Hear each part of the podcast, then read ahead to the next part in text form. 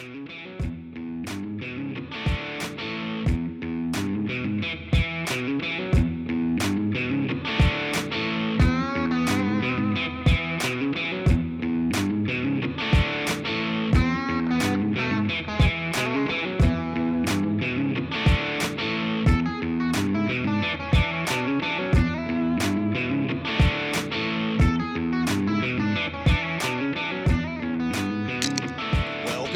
RC Scrap Pile Podcast. This week's guest is Bjorn Bow. What's going on, Bjorn? Good evening, everybody. Thanks for the invite. Long time coming, long time listener. Looking forward to this one. Man, that's awesome. So, so Bjorn owns a company called RMJ Machine Works, and they make the best rings on the planet, from what I understand. Ringmaster Junior. Ringmaster Junior. That's if, it. if anybody's wondering what that stands for, Yes, sir. You got that right. And um, there was, uh, in, in case anybody is uh, wondering where we came up with that name, um, and in case you didn't know the history of our company, we purchased the, the business from Frank Bowman. So if you hear the term Frank Bowman or Bowman Rings, that's that's where it come from. But uh, Frank's email address was uh, Ringmaster46. That was his, uh, I guess, his handle. And uh, because the man, I was his uh, apprentice, so to speak, teaching me the ropes and everything I pretty much needed to learn to make these rings.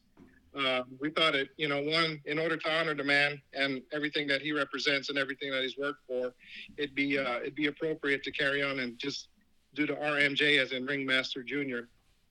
Well, I think you chose wisely on that because it sounds good. It's got a nice ring to it. For some reason, I get all dyslexic and want to say it backwards, but I've got that fixed. I'm good now. Maybe. It Yeah. took it took me how long to to be able to say Bjorn? Well, you're today years old. Oh. no, I I, I was right and, at and don't worry about the pronunciation. Now, like you asked about how to pronounce my my last name, it's my first name's been butchered ever since I set foot on in the state. So I, you know, I, I grow a pretty thick skin, uh, and I'm pretty good with it. Yeah. So I Yeah. I had it right at Ice House you did. at you the did. at the Ice The House Ice House, 2020. yeah. At the ice house. Yeah. So, so Bjorn, if I'm under, you said uh, you you apprenticed under uh, Bowman. Was it uh, was you working for him and then decided to buy this uh, company from him, or was it all in, in that order? I mean, you started working for him because you were going to purchase the company.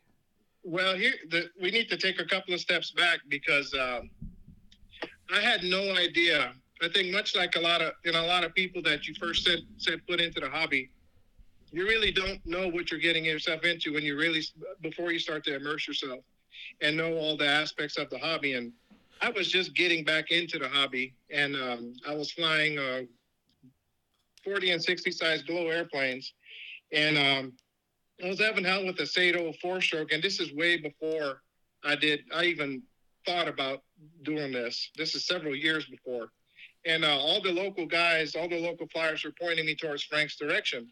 And I thought, you know, Frank's just, you know, he's just a motor guy. He'll, he'll fix me up. And I, I really had no idea. I was very ignorant to, you know, everything that Frank did and, and pretty much for the hobby and, and the, what he represents.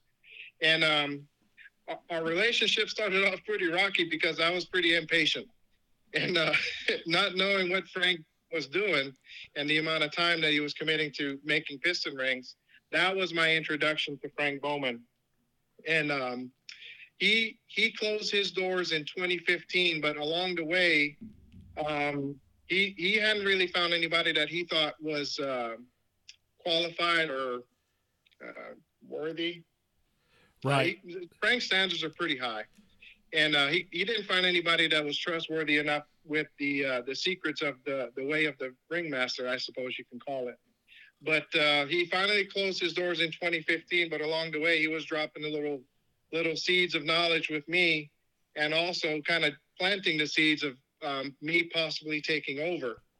Well, we um, we have twin boys, and when he finally was really pushing hard, I know when he was pushing hard, we were. I was. There was no way we were going to be able to uh, to dedicate the time that it was going to be necessary to run a small business in addition to my day job.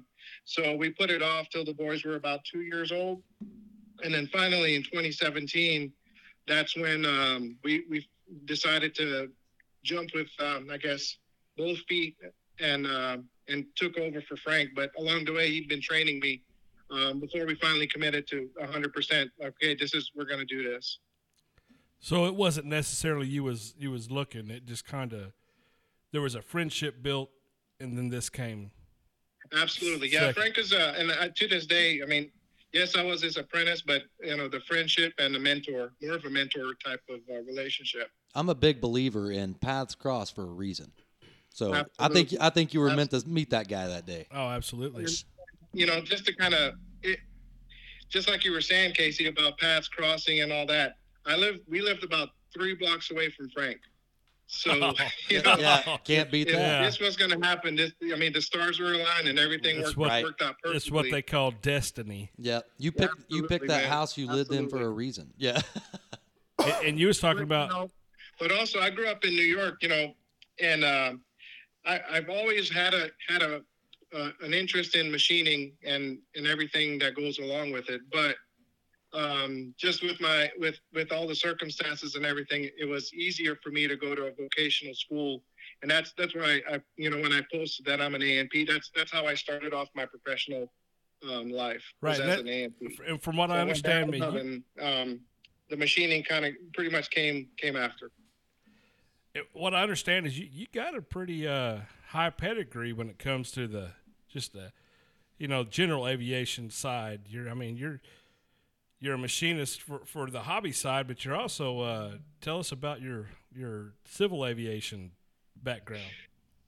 Um, so I went to the only vocational high school in the country that where you can get your A and P license. The only sacrifice that you have to, I guess, price you have to pay is you instead of a four-year school in high school, you, you do five years, and that's just because of the regulations and board of ed and et cetera, et cetera. I don't want to bore anybody to get into weeds with that, but that I had my A and P licenses right out of high school. But while in high school, I got picked up by Delta Airlines. So I, I, I was doing, I was uh, line mechanic at LaGuardia Airport while I was finishing off my uh, my power plant license.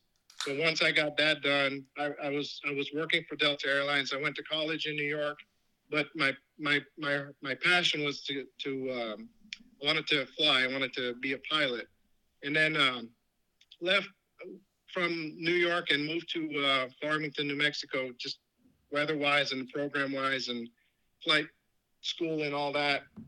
But while um, while going to flight school, um, got about ninety percent through to my through the uh, commercial side of my um, the program, and that's when 9/11 hit.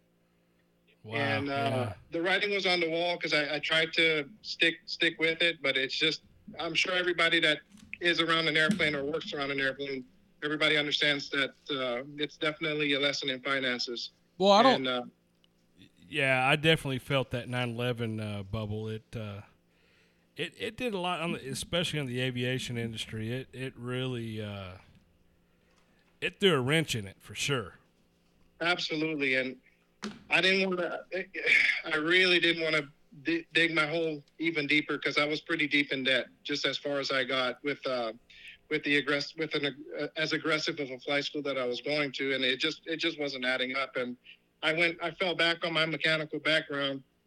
While in flight school, I was um, I worked for the uh, the general the on the general aviation side. So I came from commercial aviation, went into general aviation while going through flight school and that along with 9-11 but a week before my one year anniversary I, they closed up shop Right. so i think that that the writing on the wall was on the wall for me at that point and i decided okay well i need to do something i wanted to finish my um, my flight training but I, I i needed to survive because uh, i was out there by myself and you know you got to eat Right. so I had a mechanical background, and um, it's a, it's a real funny story because uh, I went to an employment agency, and uh, they you know was in an oil field town, but when you when you're there for a specific reason, and for me it was flight school, you don't really real know or realize what an oil field town is.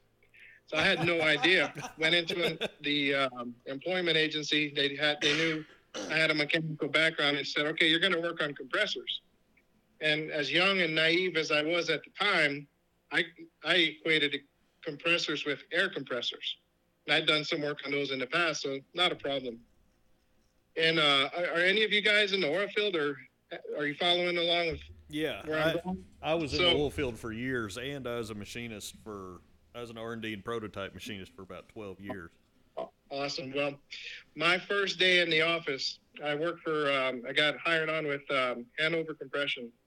And I walked in, I had the address. I didn't know, I'd never heard of this company. Didn't, you know, I was just trying to get a job and I was happy to have a job. And uh, walked into this building that's probably been the biggest building outside the hangars that I worked in, you know, being going through Atlanta for Delta Airlines. Those are some hangars. So, Yeah. I, I walked up to this building and was wondering, well, why is this such a big building? What what kind of what am I getting myself into? There's a damn airplane inside. Yeah. But um, first day, first day in, and I, I tell new hires this for my day job is uh, don't don't feel bad because uh, my first day in, I got thrown in with um, a 600 Ajax. So I don't know if any of you guys have worked on slow speed um, natural gas compressors, but these things, they're oh, I, I couldn't explain it to you, but it's they're probably as big as the house that I live in, and I, I, we have a two story house. And this is you know this is a hefty piece of equipment and i'd never seen that in my life. But um, you know fast forward i've, I've, I've been around the uh, the oil patch for well, a lot longer than my aviation career but i've, I've been in the oil and gas industry pretty much my my entire adult life in various different capacities being um, on the mechanical side on the supply chain side um, middle management and now i'm, I'm back um, we we got a transfer out here, and I'm a lease operator or a senior lease operator. So whole different world, but all different types of disciplines. And uh, yeah, man, it's it's been it's been a fantastic ride. okay, so I made a mistake there. You didn't walk into a hangar. You walked into a building that they were building these big ass compressors. Yes, and Gotcha. they were. th- that's what I was saying. Yeah, the not biggest compressing. buildings that I've seen in the past were the hangars that we that I, I worked out of when I had to go to Atlanta for Delta Airlines. That's their main hub, and these are massive airline hangars. So you know that was normal to me. But you know where I was at, in Farmington, New Mexico, to see a big building like that, it you know I thought I was getting back into airplanes, and I walked in there like, no, this is this is what a, a natural gas compressor is. So that was man, that, talk about a steep learning curve, and especially when the expectation was one thing and what the result was is something else. And 20 years later, here you are, huh? Here I am, not wrenching anymore. If, not if I don't have to, but Right. you know, I, I use that Wrenching brain stuff muscle a lot more to. nowadays than I do my my my back muscles and my shoulder muscles and everything that hurts nowadays because of those days. So, man, walk us through your daily life. So, I know that you've got the uh, RMJ Machine Works and everything, but that's not your full time gig. That's like uh, it's kind of crossing the line between hobby and business. That's after his 40 hour That's week. after his 40 well, hour week. Oil field, it could be a 50 to You're sixty hour gen- week. you're you know? being generous that I get a 40 hour week. Yeah, work that's week. what I'm saying. Yeah, 50 to 60 hour week, probably. Right. You know, I when we first transferred down here, um, I got a transfer down here because of my my work experience and Now, Bjorn, let me were- let me pause you down here. Let everybody know where you're at. yeah, where's down here? I'm sorry, I'm sorry. We are in West Texas, specifically Midland, Texas. Oil Oh, country, baby. Right. I'm sorry. Yeah, oil country. So uh, Yes. okay, go ahead. So you, so you got to Midland.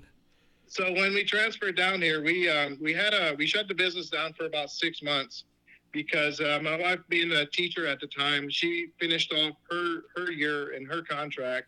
Which at that point, we, I moved down here in March. We bought a house here in March, and she wanted to, she had to finish her year. So I the at that time I was on a ten days on, four days off schedule. So and when I say there's regular ten hour days, but that never happened. So Right. uh, Minimum ten 10 work week for me was probably between 60 and 80 hours. And we were still in the process of moving. So on my four days off, I, I pack up, pack the truck up, trailer, and head back up to Farmington. So yeah, that was yeah, that was an over 10 hour drive. Um, try to get some relaxation in or like some rest. And uh, pack the trailer, spend some time with the family, and then Monday morning back on the road to be back for duty on Tuesday. And this is And, uh, uh, when, when you lived in farm, you you was you was running the ring ring shop there, correct?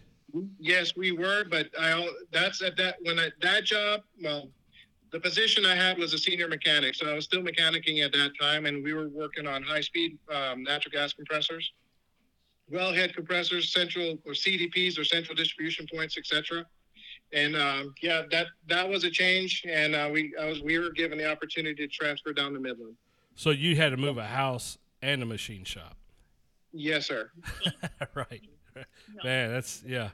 So Yeah. here's uh so you said you you actually uh I, I don't know if immigrants are right, but you came to the United States. You, you're not a, a natural citizen. How, how did you?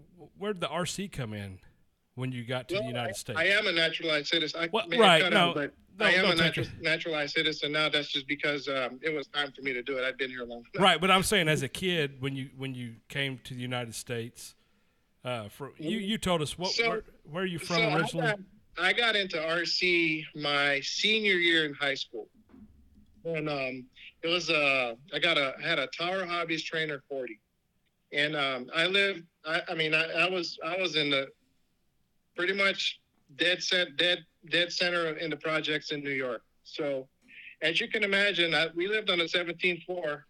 I had nobody around me that was into radio control because uh, apparently I thought I could afford it, and uh, I uh, we had a big open area in the in the in the back of our building, and I thought, you know, this would be pretty easy, and pretty much made every every mistake every beginner does that you know, doesn't kind of buddy up with somebody that can kind of show them the ropes. How many But, uh, airplanes did you demolish Right. before uh, you got your first Well- successful uh, flight and landing? Yeah. Well, that trainer lasted about 15 seconds, and I had to get it out of the. Uh, I'm surrounded by buildings. Just imagine that. Where- and I where didn't at New York building. was I you? hit did it. I did a Wayne Wagner. I ended up in the. He said I did a Wayne Wagner. Ah, got him. so Burger where at. New York Did was you have to pick it off somebody's balcony or window or? That's what I'm saying. Where No. where in New York No, was you? luckily for me, you know, the trees in where I grew up, they're pretty, they're pretty poor, and uh, not very many branches. So I didn't, I didn't have to climb very high to get it down. But uh, that that was my introduction to uh, my quick introduction and conclusion to um, RC, and then um, when uh, when I started college in or flight school and college, and uh, when I moved to Farmington, that's that my roommate he was into RC, and that's when the successful flights happened because I had somebody to show me what I was doing wrong. Yeah, it's uh, it helps to have somebody. RC is not a solo hobby at all. you have to have It's somebody to get you started Yeah. and other people to keep someone you going me, in it. I needed, I definitely needed some help because I did not know what I was doing. I, I was lucky on that because the the route I took, I started out in the early 2000. You know, with uh, the GWS stuff, the little electric stuff that almost anybody could fly, and the internet and stuff. But yeah, I couldn't imagine just uh, blindly trying to fly a Yeah. Nitro a nitro plane. You know, I'm just gonna order one off the internet. I'm gonna Right, put this right. thing together. Or, or man, it might have even been a mail order catalog or something. Then you so know. so where at in New that- York was that you? when- Uh, that's where I got my my tower trainer came out of uh, when Tower Tower Hobbies was still sending out um, their catalogs. Right. what year was but, uh, this? Go ahead. What year? What year you say this was?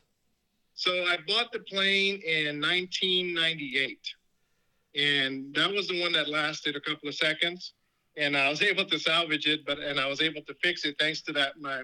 So that was the beginning and conclusion of it, and I still held on to the airframe. And then when I moved for college to um, to Farmington, and met, you know, I had a roommate that was into the RC, pulled it out of storage, and we're able to fix it. And um, so I, that plane had many more flights on it as a trainer, but also being a poor college kid, probably didn't. I probably should have spent my money elsewhere, to be honest with you. Right. Yeah. Well, I uh, I had the generic radio that came with it, so I, lots of glitches, lot, lots of lots of re- repairs after that, and I repaired the thing till it wasn't repairable anymore, and um, I, I just couldn't continue with it, and then um, I got back into it in uh, let's see, 2006, 2005, 2006, and that just happened to be by coincidence because my wife was a kindergarten teacher, and one of her kids' parents um, in, mentioned something about uh, radio control airplanes, and my wife knew, you know, that I, I I'd done it, and um, she um, got got uh, introduced to um, the well, his name is Chris Chris Conley. He's the one that got me back into it, and you know, we got to talking. We were at met at an indoor fun fly, and he's t- telling me about bind and fly, and I had no idea what he was talking. I had that glazed over look on my face. I Glazed idea donut. Because, you know what I remember was you had a long radio antenna with crystals. That's and right. That was the way, and that was it. That was So- it. Yeah. So, what do you fly now?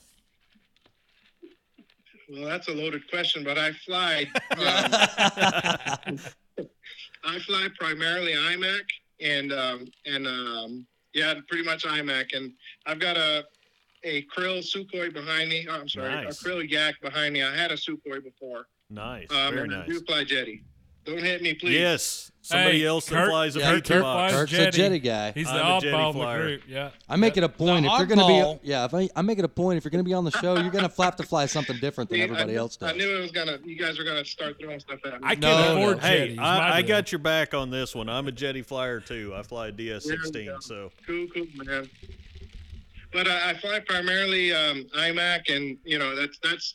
I, I did the 3D stuff, and I'm, I'm I'm I'll be perfectly honest with you. I'm not that good. Plus, I'm cheap, and I don't like to break airplanes. Right. So, I, Right. well, nobody seems like wants to smash a is- is krill lot either. Better with So- um, flying IMAC because uh, they tend to come back the same same way I left them or took off. Hey, here, here's another loaded question for you. If you was to purchase a brand new, D- I, don't- what do you what motor do you run? DAs or, or DLEs? DL, I like 3W. 3W. Yes. What's the first thing I you like do this to guy it? a lot. yeah. Do, do you do you pull the rings out immediately? Yes, sir. I'd be a hypocrite if I didn't. Right on. That's what I was told, man. It- it- no matter what you whatever you buy, just go ahead and have Bjorn uh, That that's send what you I, some rings. That's what I've heard too. Is drop ship your engine to him as soon as you buy it. Right. He'll put rings in it and then send it to you. just you know, and, and, and you, on a related note, you know, we yes, I would I would be hypocrite if I told you that I didn't, but I do, and you know, I I do this day in and um, end of day till probably one or two in the morning, almost day in and day out. So, um, I know that the the intricacies of of the of piston ring design and man. Just everything that I've learned from Frank and everything that I've continued to learn, just on my, you know, being on my own since we were on our own, um, and, and that we've applied into and into pretty much production for everybody to enjoy. I, I can't tell you how many hours on R and D that I've spent just on my own engines and my on my own airplanes before I was comfortable enough to release it out to for everybody to benefit from. Just from ring tensions to surface finishes to you name it. I've more than likely I've cut my teeth on it, and you know, and I'm and I'm always trying to optimize and you know, like I said, I'm pretty hard headed, and if I'm not happy with it, uh, it, it doesn't leave my my my. We don't ship it, What I- or I don't give up. I, I know I always know that there's a better way to make something, and I don't ever kind of rest on my laurels that good enough is good enough. That's that's not how I'm wired at all. So what I'm hearing is, is you're probably a pretty particular uh, OCD fella, if I would, if I were to guess. Yes. From the background. Yeah, that's and see Emily's she's here, you know, um, kind of egging me on, but uh, yes, awesome. I I am I'm not afraid to to to say, but I'm when it comes to this, the, well, one the hobby, but you know, primarily the the machine work that I that I um, that I put out, I you know my my expectations are twofold. One, I have my own expectations and they're and and standards that are ridiculously high but two, I never lose sight that you know I'm carrying on the name, you know, for Frank and, and carrying on his legacy. I, I never lose sight of that. Yeah, you got and- you and- got weight on both shoulders. Yeah. What's that? Said you've got weight on both shoulders. I've got weight on both of my shoulders, Yep. but you know, I'm one of those people that you know, if I mess up, there's no way that anybody can criticize me harder than I criticize myself. Right. So you're one of those people that I want to do business with. You know that that's what I hear right now because I like doing business with people that have my right, you know, my same things in mind. Right. And he just nailed it. That's And- that's how I feel. If I'm selling something, I want to be able to stand behind it like you want that it to be does. something that you would buy and run yourself. Absolutely. Well, and this So- is my next question and we is definitely follow the golden rule: do unto others as you want them to do for you. And Amen. Absolutely. That's how you do it. So, do you have like a, a test stand that you set up and run the engines on, or do you air test them on airframes, or? If we have if we have customers that request that, we do yes, and we do have a test stand, and you know it's it's really it gets to the point where I ask, you know, field typical field elevation where they they spend their time at primarily, and I've got because I fly Jeti, I've got I got sensors like you wouldn't believe, but Yes. uh, it, it- it really kind of get can get down into the weeds, but uh, you know it's it's ultimately on the up to the customer and how complicated do you want to get, and you know Well- so it's it's really really it, it's up to the customer. So I mean, if it's up to me, I, I give it the full treatment every time. So Bjorn, I, I bought it from Wayne Wagner. I bought this RV4 that he has, or Yes. had, and that was one of his big selling points. Is this motor was sent to Bjorn and it was ringed, and it's good to go. Which leads me to the question: I know your rings are, as far as everybody I know, are the best. What differs your rings from what 3W or DA or DLE or a stock ring? any of those guys are sending out because You I mean they and- are and touted this the Pretty much goes with not pretty much. This goes with all the all the manufacturers, both you know high dollar and you know and economical. E- Everyone has this has this. Um, it's it's without being too crude, but it's a, a piston ring is really the viewpoint on it is it's a one size fits all application, and it will break in eventually. And um, that really leaves a lot of performance on the table. Um, primarily, the rings the biggest issue that I, that we've come across, and Frank's been doing this for uh, probably 30 years before I took over, and we're starting our fifth year now. so you're the Um, one person in the country that can get a DLE 20 to run right. Did you hear that? Did you hear that, Clint? Yeah, Hey, I- I, am I- looking straight at Clint whenever I said Hey, that. hey, I don't, I don't care who's worked on it. But- It it doesn't but- matter. I'm throwing it in the lake. It's the um, scars on his leg that makes him DLE say 20s that. aside, well, no, I shouldn't say that because I've got one that runs great. Um, it uh, the For now. biggest issue that we've seen is that um, ring manu- or engine manufacturers or ring manufacturers they the biggest issue that we've seen is uh, they they run a lot of ring tension. And if you're not familiar with what that is, if you look at a piston ring, it's got an opening, and you have to squeeze it together in order for it to fit inside your cylinder. And that amount of tension that you have to use to squeeze it together, that is the same force that's being applied to your cylinder on out, in an outward direction. And piston rings are designed with that amount of ring tension. Well, if you really want to basic look at it basically, that's amount of force that's being pushed out against your walls in order to force the seal. And if the machine works, so the sealing end of your ring, um, if that's if that sur- if that face isn't machined perfectly round, or if it's not at a continuous radius, I suppose you can call it, um, you get peaks and valleys. And you can look at any engine, just run it run, it a couple of times, pull your cylinder. I know this isn't practical, but if you are curious, the easiest thing to do is just look in your exhaust port. You're going to see shiny spots and dark spots. All the dark spots are indicating blow by. And if all you're looking at is, if you can see that through your exhaust port, imagine that 360 degrees around your piston. And every one of those spots that is black, where you're having a lot of blow by, that's lost performance. So it's basically where it's not making 100% contact with the cylinder Right. wall. You got flat Absolutely. spot, pretty much Absolutely. microscopic level. You got flat spots on your ring. flat I- spots on the ring. And if you have a set of calipers, you can look how your ring is wearing. You can just take the me- uh, measurements all around the ring, and you're going to have very, you're going to know where the where where the ring tension is incredibly high because that'll be the skinniest part of the ring because that's So- where it's pushing out the hardest. It's not necessarily your ring gap. It's it's the actual. Uh, Tension. well, the Is that tension, but it's just for? the precision in in, Well, in the ring. the the tension part that's one of the biggest issue problems that we've seen is and, and when you have that amount of tension you have to develop a certain amount of horsepower to overcome that internal friction if, if that makes sense because you that, i mean that amount of force pushing out on your cylinder walls that's creating a drag or, or amount of friction and you have to develop x amount of horsepower to overcome that. And the biggest areas that you'll see this is during low low RPM, low load, typically on your landing or just low RPM. Um, Idle RPM. yeah, right. And you know, so like for instance, guys will ask me, how come your your engines will idle at 1,000 to maybe even lower RPM and they're brand new?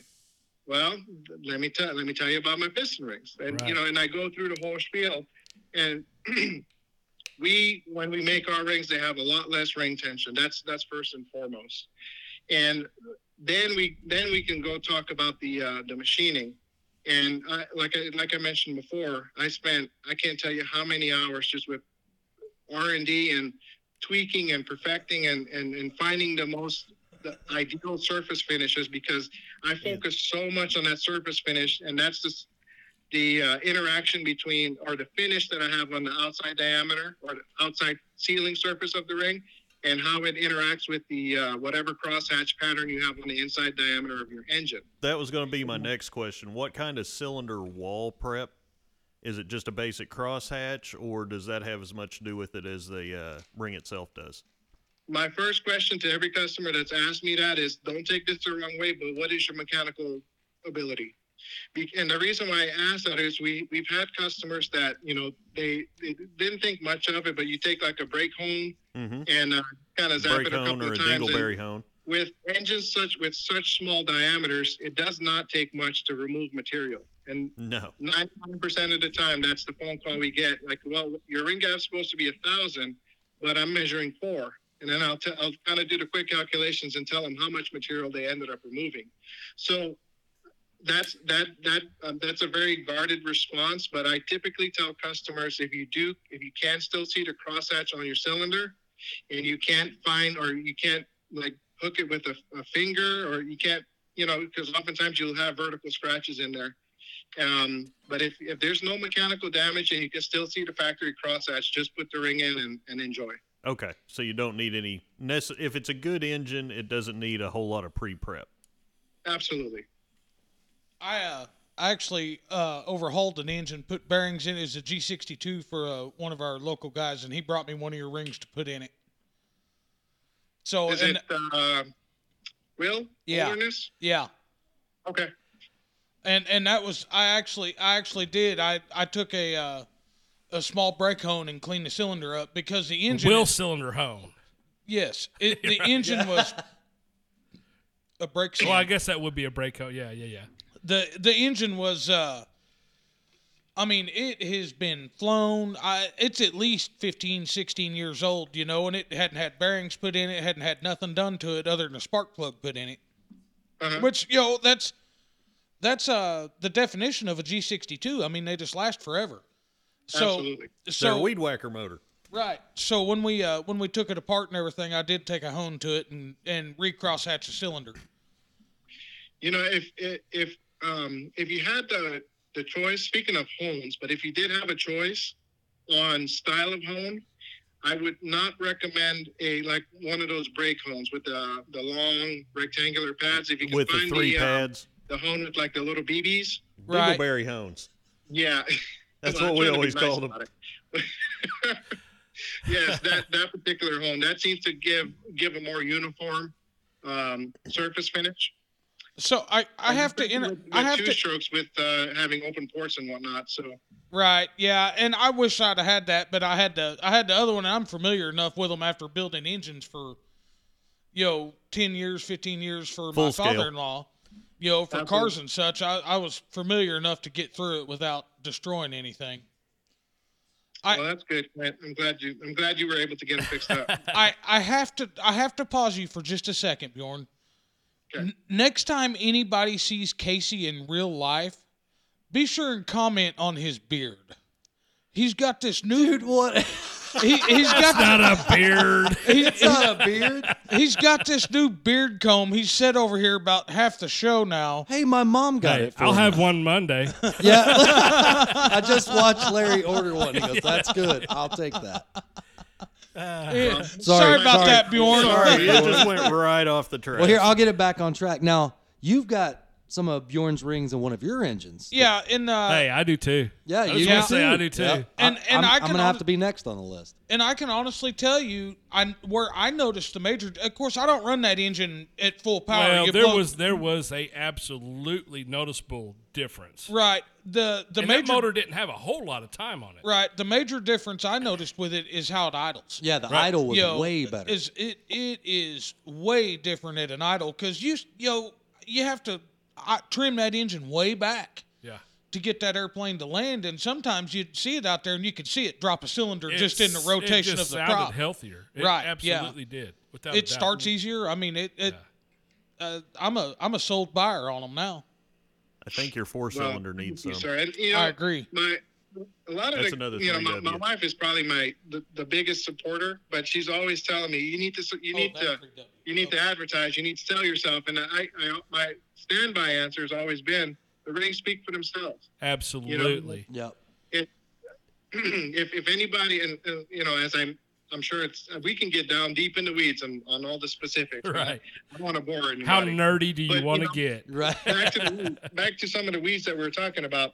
The um, the surface finish is one of the things that um, well, one of the major major um, areas that I focused on over the last couple of years, well, three years specifically, and um, and on top, so the surface finish we talked about the ring tension and the heat treating. We've uh, without going into any specifics because we have some very very specific heat treating steps. Um, and then when you're when you since you mentioned about the 1000s end gap, we get a lot of customers that you know, or we get some pushback for customers that aren't aware or aren't familiar with our piston rings. And you know, one thousandths of an inch. That's you know, depending on how thick your the human hair hair is. I've got pretty thick hair on my head. That's three it's thousandths, about- ain't it? It's about three thousandths Right. of an inch. Oh, what happened? Are you there? You guys there? Oh yeah, Yeah, yeah, there you yeah, are. yeah, yeah. Dropped out for a Mine- second. Yeah. But uh, you know, the typical human, well, my human hair, I've measured it, is about three thousandths of an inch. You know, and we're going down, and you can barely see it. Three thousandths of an inch. A piece of paper is, you know, the thickness of three thousandths of an inch. Some, depending on quality, is four thousandths of an inch, and we go down to one thousandths of an inch, just to the point where the ring, the, the ring ends can pass each other. That's all we need, and the, that leads to a, why can you run one thousandths of an inch end gap? Well, the material of the ring we use is it's not the most exotic, or you'd be surprised. It's just plain old cast iron. Nothing fancy about it. The only thing that's that you know that's real critical is the machining processes, the heat treating processes, and you know everything that I mentioned before. And the one nice thing, uh, the one how do I not get scientific about it? But Right. really, you can't.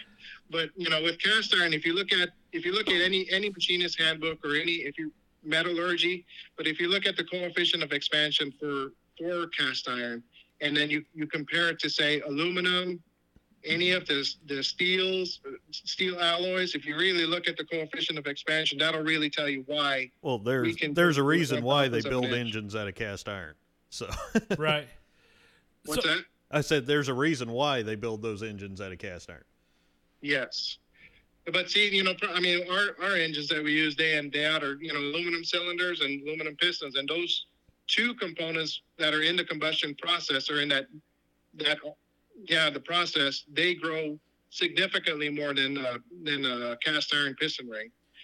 Now, to steer this in a little bit different direction, do you make rings for all sizes of RC engines or just air, RC aircraft engines? That was a that was a question that I was fixing to. Uh, and and, and- like glow Where, engines where does it stop? or Where does it start and where does it stop? episodes- I'm sorry. Where where does the your your ring where does it start and where does it stop on your your end, size wise? We've we've made piston rings for um, com- internal combustion engines um, down just over 400 thousandths um, inside tiny. diameter, up to three and three quarters of an inch. what? That's tiny. Holy shit, four hundred thousandths. what was that I don't for? even Less know than what- half an inch. Thousandths. Right. What is that like a 049? Well, I don't even. That'd be yeah. like a TD motor or a, yeah, one oh Right. one oh or whatever. or literally it'd be an 049. Absolutely tiny. Right.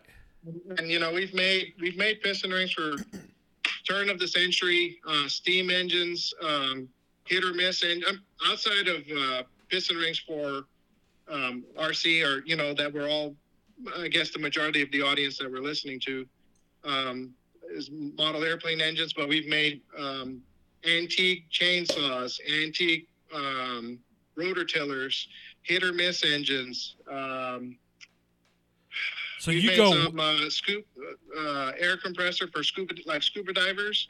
Um, talk about almost an eighty percent increase in efficiency for the amount of on time versus and off time. So basically, you can make a piston ring for anything.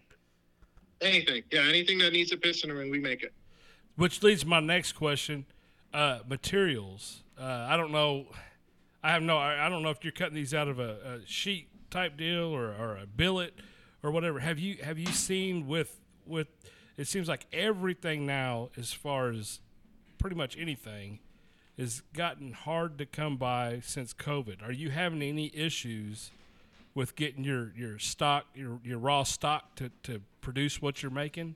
Since You know, initially when COVID first hit early on last year, um, everybody was kind of up in the air, like how how are we gonna supply all this?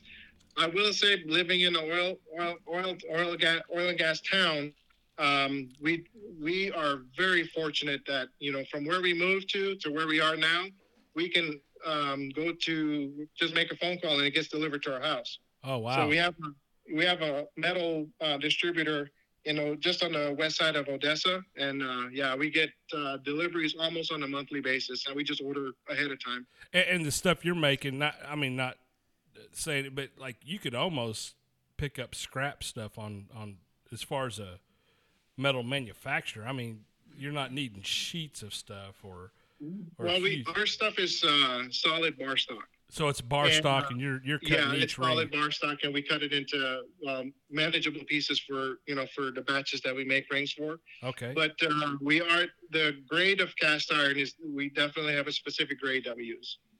So that that brings me to another question, and I we didn't get to spend a whole lot of time together at Ice House, but I saw you had like two toolboxes, if you will, and I assume they were full of rings. Uh, Yeah, I think it was, we had two on the table, and we probably had three or four more that were just probably under in the trailer or underneath our seats. But uh, we we have oh probably fourteen um, bins full of piston rings, and from what you were asking earlier, um, we have specifications for over fifteen hundred different applications. Holy! So, so it, uh, just as an example, uh, if I need a ring for a uh, uh, oh, an old school OS one twenty four stroke, you Mhm. have you probably have one already cut, ready to go. Yeah, I made some last night. As a matter of fact, we had yeah, I had- we had an order come in and we ran out a few days ago. And, um, we had another order come in, so we made some last night, so you'd get a fresh batch. so let me ask you this Jeez. If so uh, say a 50c i'm sure there's uh A DL fifty, a three W fifty, a DA fifty. What's uh, the difference in a DA fifty ring and a DLE fifty ring? Is there a difference? Are you is it- talking about my rings or OEMs? you- well, in, in general, if the ring you make, do you make a DA fifty ring and it's different from a DLE fifty ring? Yes, absolutely. Um, the um, the specifications are very. Um, if you let me let me pause that for a second and take a breath. But uh, the uh, the how specific I get with my um, measurements. Um, we're, we're down to two. T- I maintain a tolerance of, if not perfect, the m- maximum allowable um, tolerance I allow myself is two tenths of an inch. Two tenths. Two So that's ten- for, two those that don't know, it's that's we talked about uh, the human hair being about three to four thousandths. That's point zero zero three or four. But the main the tolerances I maintain is point zero zero zero two. holy shit! and- It's a tenth of what? Yeah. Two tenths. Two ten thousandths, right? Yes. Right. Yeah. you know, and, and that that goes down to, and and you know, as Emily is saying here, every single engine is different. So are you Like, a? know, Uh, the DLE, like for instance, the DLE 55, that's a bore diameter of 1.773. You know, and and uh, the DL50, that one is I'm looking at it right now. That's 1.693 So there's a there's a difference difference, of That's- 60 thousands. which is a lot. That's huge compared to what your your Yes. limitations are. We you know? don't we, we don't uh, we don't offer like a one size fits all solution at all. So if you have a specific engine, we get a we, we have had customers that ordered an engine that you know like say um uh Fox 50 versus a Fox 60. We've had customers order a Fox 60 and cut the ends off and put it in the 50. And then you know we get the the phone call like, hey, it didn't work. Uh, wish you would have told me that from the beginning. Right, no Right. shit. I'd have sent you the ring to fit.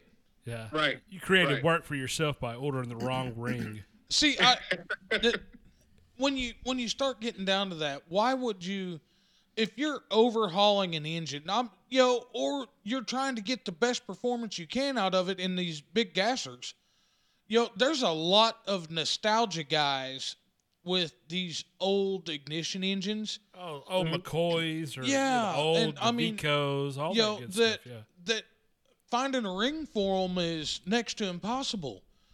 Bjorn has them covered. Well, Or that's And if he do, if he doesn't have them covered, send him the piston. I bet he'll figure well, it out. and that was my next question, Bjorn. If if somebody was to have a, you could say an old McCoy redhead, something like that, or even a, a, up to date like a DA fifties, can they send that motor to to you, the whole motor, and, and you work? Do you do overhauls too? We do overhauls, but I will tell. I, I mean, I will say that with the caveat that if if we are in a busy season, and when I say busy season, you know, like right now it's wintertime here, so this is our busy season here in, on the pretty much in the U.S. But we sell rings to uh, Australia quite. So when it's summertime here, that's their wintertime. So you know, that's we we we um, we pretty much that's when we know we ramp up production and our international shipping to the other side of the uh, equator ramps up. But it's really dependent on a um, how busy we are with making rings, and if we are at a you know at a slow point, if sometimes that does happen. But uh, if things kind of slow down and we have a customer that contacts us with an application, or either it's a hard to find ring and or they're not comfortable um, doing it themselves. Um, nine out of ten times, just give me a drop us an email or give me a call, and uh, we'll be able to get you fixed up. so That's that- something else I just like to hear. Give me a call. I will talk to you in person. I would Right. rather do that. That's Right. what I mean. That's what that is. Nobody does that anymore. so I, I guess that kind of leads me to another question, and I know you and I have kind of had this discussion, and I'm not putting you on the spot about it, but at the same time, is there is there thoughts of expanding past rings, like keeping bearings and gaskets and stuff like that for these applications? You know, Clint, it's, it's, I'm glad you asked that question because um, uh, when we went to uh, Apache Pass for the Ice House um, event, that was our first event as a vendor. We like, I guess you can say, our, big, our first big boy event. Like we've never been to anything where we were a vendor or a sponsor or anything like that. So we didn't know what to expect. Right. But I can't tell you. I mean, I can't begin to explain how awesome it was. Well, the event was it was breathtaking. It, it was just it, I was in awe. I was walking around and just looking around, just like a kid in a candy store. But you know, all the customers that we met, and you know, and just having conversations with everybody, and and the feedback, and you know, from what you're asking about rate or bearings and just additional components. I'm going to say right now, when it comes to hard components such as uh, bearings, etc., um, because there are so many different applications we do, I'm going to say no at this point in time. But in the future, expansion wise, I, I don't think that's going to be outside the scope of what we can do. But uh, just in the number of uh, customers we've had that you know asked if we could carry gaskets and, and bolts, and and you know and and those components when swapping out a ring because yeah, I do it. I take it for granted, and I'll say it out loud. I take it for granted because I do it so often. So I can pop a cylinder head off, and the gasket, everything stays in one piece, and you know, get the ring swapped out, and we're back in business, no problem. But right. I, you know, I, I understand that typically when you know, if, if you don't, if you're not aware, or whatever the case may be, accidents do happen, and you rip the gasket. Then, if you haven't ordered a replacement gasket and or bolts, depending on if your bolts are steel or aluminum, like for some of the applications that we've seen um, you're back to okay we're back to square one we have to wait for parts So we've started carrying gaskets and bolt sets for some of the popular applications, the DAs and the the DLEs. Um, Awesome. So we're starting there. And you know, just to kind of add on to your question, Clint, we you know just to kind of give you some background because we are growing and we are we've been doing this as we sa- said starting our fifth year. Um, we, we are very very responsive to customer feedback. So if we have multiple customers that have a similar request, then we definitely start we, we start to entertain like okay i think we've had enough customers based on how many total customers we have we um yeah it's definitely a, a reality that we can uh we can um Right, and and, I'm looking for and I say that uh, uh, my my day job is I'm a parts guy at a truck dealership. Mhm. You know, so if we if we remove something that has a gasket, nine times out of ten, whether that gasket's okay or O-ring or whatever, we replace it. You know, we don't want the leak or whatever. So when when the uh, when the rings showed up for the 116 inline, the very next thing I did was order gaskets for it, just because it's what I do. You know, I didn't. Uh, there was one gasket that was perfect, and I promise you that gasket's in my in my parts container. Rainy day gasket. right, it's a rainy day gasket, but I but at the same time, there's two brand new gaskets on that engine just because they they were used. I pulled the head off, or I pulled the cylinder off. I put two new gaskets on. I put two rings on. and put it back together. It was done in 20 minutes. Well, it's like taking a shower and not brushing your teeth. Why? Why not? right? You're there. Yeah. Why? You're there. Take care of all of it at once. You know. You know, so and uh, again, that's my preference. I, a brand new engine, that's a different deal. You know, but something that's been run, put a gasket on it. right You know, No, and and, and, my definitely good good housekeeping and good practice but you know as, as i mentioned before when we have that many specifications and applications man it's that's tough to keep track of or, yeah, you, know, can't you can't keep gaskets, gaskets. for all of it. But uh, like you said, you're keeping gasket kits for the popular stuff. Well, so- the deal is you got to have a die. I mean, it's it's a lot of you know. I'm, I'm guessing you just have a, a die that you would uh, put on an arbor press or whatever and cut a gas. I, I you know I don't know. Speaking it's of gaskets, man, I saw this thing on YouTube the other day. This guy has got, you know, like the little vinyl machine, like your wife's got, the little Cricut. Uh-huh, Same thing I got yeah. my wife. They're cutting gaskets with those. really. Yeah. Well my wife's got a Cricut and she's i'm looking at her right now Yeah. Yeah, like Yeah. why aren't you cutting gas? Man, it's a fu- that's There the, you go. All I- you need's the file. I'm not one of those dudes to buy something for my wife that I really want. but she wanted one of those, and I had no problem getting it for It's her. It's never too late to start. I, I've used it more than she has. I, And I feel I feel like a big uh, asshole Red for Bull, doing it, um, but- the bulls for out of MonoKote for Right. one of the planes I, i've had in the past so. How, how does it cut? Mon- does it cut MonoKote pretty good? And, you know, I had to get on. Uh, I think it was RC Universe. That's where I saw the idea, and I knew she had one. So, but there are specific settings and blades that you have to have to enter. But once you get that, man, it's it's no problem. Nice. Now, that's also coming from a guy that knows how to run machines all the time. So he can sit there and find. Down to two ten yeah, yeah, thousandths, yeah, yeah, probably. and again, I will say I won't take that for granted. Yeah, right. What he what he's saying is he's not using Harbor Freight calipers. no, no, no. You don't do that.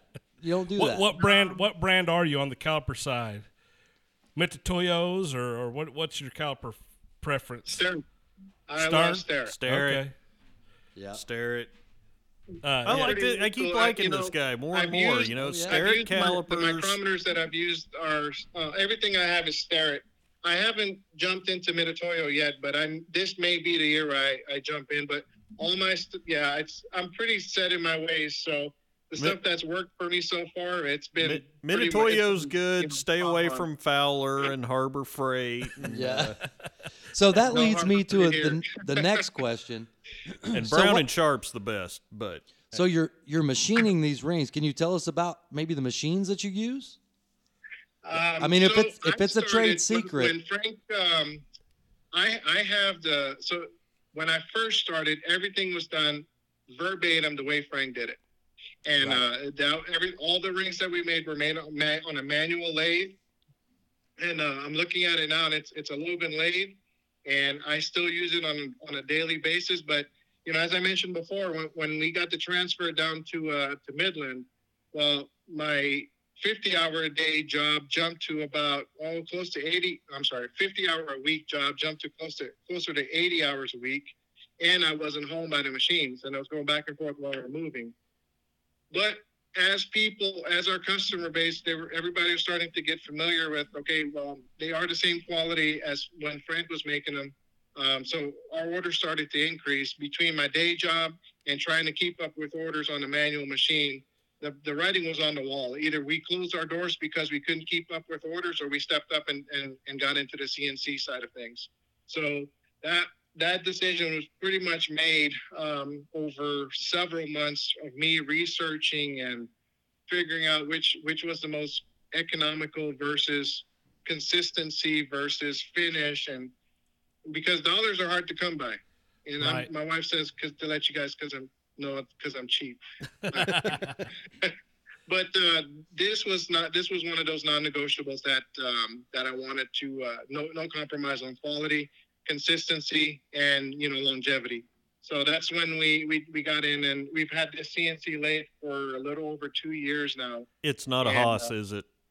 What's that? It's not a Haas, is it? That's the next one. This is not a Haas yet. No. Skip the Haas. Keep going. Yeah. yeah. Com- coming from You know, another the Haas- machinist, the Haas is- skip is, the you know, the conversations I had with Casey in the past, you know, it's, we our business grows at the speed of cash. We we run a debt free um, household and also the business. And if this last year taught us anything, it really kind of drove that home. Like, okay, I'm really glad that I, I can focus on the things that are really important and not really have to stress out over I got to make a payment. That's So, beautiful, man. When, when you when you consider how much we paid for this machine, I'd be stressing out pretty big. So what So- what you're saying is not only did you take over this business, but you've invested heavily in in, in advancing the quality and everything else. This isn't just something you've taken over and going to make a few extra, you know, bucks. You, you're investing in this. You're you're making it yours. You You know, know. You're you're absolutely right, and and you know th- you, it's almost like you were at the table with with when my wife and I were sitting down with Frank and Valerie. You know, we we this is not a business like we're you know we're trying to invest in it and flip it. This we're in it for the long haul, and you know we've got our kids involved with it to a certain degree, and you know this this is one of this is going to stay in our family forever. I- well, and we both know how the oil field works, so eventually it may be your full time job. Right. Yes. Right. And I'm yeah, on. absolutely. But you know, it's it's definitely. Um, I, I'll share something with you guys. I, I enjoy making Frank's eyes go pretty wide because I'll show him some of the stuff I've come up with, and he, he's man, he's pretty. He's, he's like, man, I wish I would have done that. You know, and I've I've shown him some of the the stuff I've changed with the heat treating processes, and same same reactions. I, I enjoy his reactions because you know, I mean, he was my teacher. And when you get to show the teacher some of the things that you've learned and some of the lessons that you've applied and put, you know, you you've further gone, you've gone a lot further than, you know, just just the initial phases of being taught how to do something. You know, I really enjoy, for lack of a better term, blowing his mind because he's seen some of the stuff I've done on the CNC lathe, and he's like, "That's absolutely amazing." And, So you know, I'll do a, a time comparison on like how it, how long it would take me something on the manual lathe versus the the CNC is unbelievable. So you're Chuck Norris and he's Bruce Lee. Is that how that works? I'm not even in. I'm, Yeah. I, can't, I still don't put myself Hang in that on. No. category. Uh-uh. Clint's, Clint's about to pop over here. so so if I heard you correctly, you say Frank lives three blocks from you, right? From his old house. Yeah, where we lived in Farmington, New Mexico. He was about three blocks. Oh, okay. So he doesn't come and hang out now. He said as soon as the restrictions and all that craziness in New Mexico uh, lets up, he would like to come visit us. Fair enough. So either way, Frank is sleeping good at night, knowing that his his baby is in Your hands. good hands. Yeah. Absolutely, and, and we, we do our best to reassure him that he's made the right decision to choose us to take over. I feel that he has. Absolutely. Man, there is Thank no doubt in my mind. And and the other part of that, or not necessarily that, the other statement I have is watching your kids interact with Renee over the helicopters at Ice House. Yeah, that was that was. I those mean, are good boys. that- you got you got that you- was those classic, are good boys. perfect. Of Thank you. two Thank of you. of two little little kids or little boys Just i- inter- eyes interacting wide with open, man. with an old man on his helicopters. Well, just- we thought Renee needed some practice for the scale master, so Right, I hope he enjoyed it. lear, learning everything he could. Those boys, they were soaking it up, and Renee was loving every minute of it. And Renee, Clint just called you an old man. Absolutely. yeah, I did. Yeah. Yeah. So you guys saw, well, you got you saw them. Those are our twin uh, six-year-old boys now, and those are those are the ones that uh, I knew I wouldn't have enough sleep or hours in the day to dedicate when Frank first approached us about it. Woo, I got Right. two boys. They're three and a half years apart, and I couldn't imagine having two of them the same age. Pray for us, But please. they no, Yeah, oh they- yeah. I'm already sending those- one up, brother. Yeah. those are well behaved. Those are we well also have behaved a, a 12-year-old daughter. So Oh, boy. also pray for us, please. Yeah. hey, I'm with you on the 12 year old daughter. I have one of those myself. And here's the thing she took after me where my son took after my wife. It should have been the other way around. I should never, I should never have to. Oh, that girl of yours is sassy. Oh, dude, she crazy, dude. I mean, but Have she you comes. met by, She's a you? ball no, no, buster. she comes by it honest. I'm not talking crap. Well, the first time I ever met her, Oh yeah, we so- was standing in the garage, and Yeah. she came out and she looked at uh, Casey and she said, uh, "Dad, what was it? Uh, if uh, what'd she say? Something, something about, about itch cream. if if you still have uh, what or diarrhea? Or, hey, if you still have no, diarrhea, it was itch cream. was it itch cream? Yeah. yeah, they, yeah, man. then she comes out there she goes, "Hey, here's that cream for your itch." yeah, that's I was like, oh gosh, dude, she was like ten at the time, dude. Man, Yeah. she's the queen of the one-liners. It's ridiculous. My my daughter busts my balls more in a day than anybody oh I yeah, know. oh yeah. I walked in this morning and my son was reading my dad the riot act, and I'm I'm just like, oh Cooper, go on, go on, don't fire him up. Don't get Go him on." fired up. Yeah. so Bjorn, uh, are any of your kids? I, I've got two boys, and I've got a 22 year old, an 18 year old, and a seven year old daughter. And uh, eh, there for a little bit, my 18 year old son kind of was flying with me a little bit, showed a little interest, and it kind of fizzled away. Uh, does you, do your kids show any interest in the RC hobby? Well, our boys, one of our boys, he does. He And, does? um, Okay. He asks he asks lots of questions, and um, you know, we I've had him on the buddy box before, and I, I try not to force the issue, but you know, I'm sure you guys know um, when Dad's on the buddy box, Dad doesn't know what he's doing. So the approach this year is going to be, I'm going to hit up a couple of the guys in our local club for them to do the buddy boxing, so There that you it's not go. Dad, because Dad doesn't know what he's doing. Right. Dad corrects me. It's I'm getting my ass chewed. But if somebody Yeah, else, uh, you know, it's a whole different. It's a whole My- different ball game, man. See, I disagree because when I was, I learned how to fly on an old school buddy box with the cord. You know, had Oh, to yeah. cut it when you when you landed. I don't ever remember my dad uh, of all times. My dad not being an asshole. well, not being an asshole, just The- it's uh, I don't ever remember my dad being off color. He's like, "Hey, don't do that. Do this." You know, and okay, you know. Then just- again, and you Craig, met you Craig met is my a different dad, breed. so Craig, Craig will talk to you like he's sincere and just say something off cuff, and you're sitting there thinking, "Man, is he busting my balls?" Man, that old man. It I was will share with you guys. I did mention how hard-headed I was um, earlier, and apparently that is a genetic trait. So that's why Dad doesn't know anything because my kids are hard-headed just like I am. I've got the same issue. I've got the exact same issue, and that's why it's just kind of, uh, you know, my son he he flew a little timber I had on the same, and he was getting uh, uh, he was getting pretty comfortable, and just well, like I said, he's he's 18, man. He's got so many other things that he's chasing in life other than RC airplanes, but. Uh, who knows, man? But but my kids never really have showed any interest, you know. And man. I could never pay. I couldn't pay my kids to go. Right, and and, and, and Clint's son Coop, he's, uh, Uh, you know, you know what he did at we were we were going to uh, his aunt Chelsea's birthday dinner the other night. We were talking on the way up to the restaurant, and uh, he said, "Dad, what do you think about getting me a 3D printer?" And I do said, it. I said, "Oh, Do it. really?" Do it, do it. I said, uh, "Well, uh, Got one sitting at the house whenever I, you want I it. know." Well, you, Me- uh, Kirk well- and I, we've talked about this computer build that's coming. You know, Yeah. well, that's going to be part of that. Is I want to get when I set when I put that computer on that desk, I want to put a 3D printer right next to it. Well, hey, me and Kirk have a community 3D printer that we're gonna give on loan to you. That, that's what we're talking about. yeah, yeah. Hey, You've got nothing one. better than building the computer and learning. You can fix anything. That's Right. that's the best. You know what I hear though? I hear Clint calling me or Kirk. Hey, man, this shit ain't working. Come over here and fix this. That, Exactly. that's how that's gonna I go. I say give We- him an hour and a half, then call me back. Right, right, right. out. Yeah. He'll figure it out. well, I'm gonna be tech support forever at this point. How old are those boys, Bjorn? That is one of two pieces of e- pieces of equipment that we will be getting this year. 3D printer. What What are you looking at? Are you just looking at like a man? I'm I'm seeing that that Ender. What is it?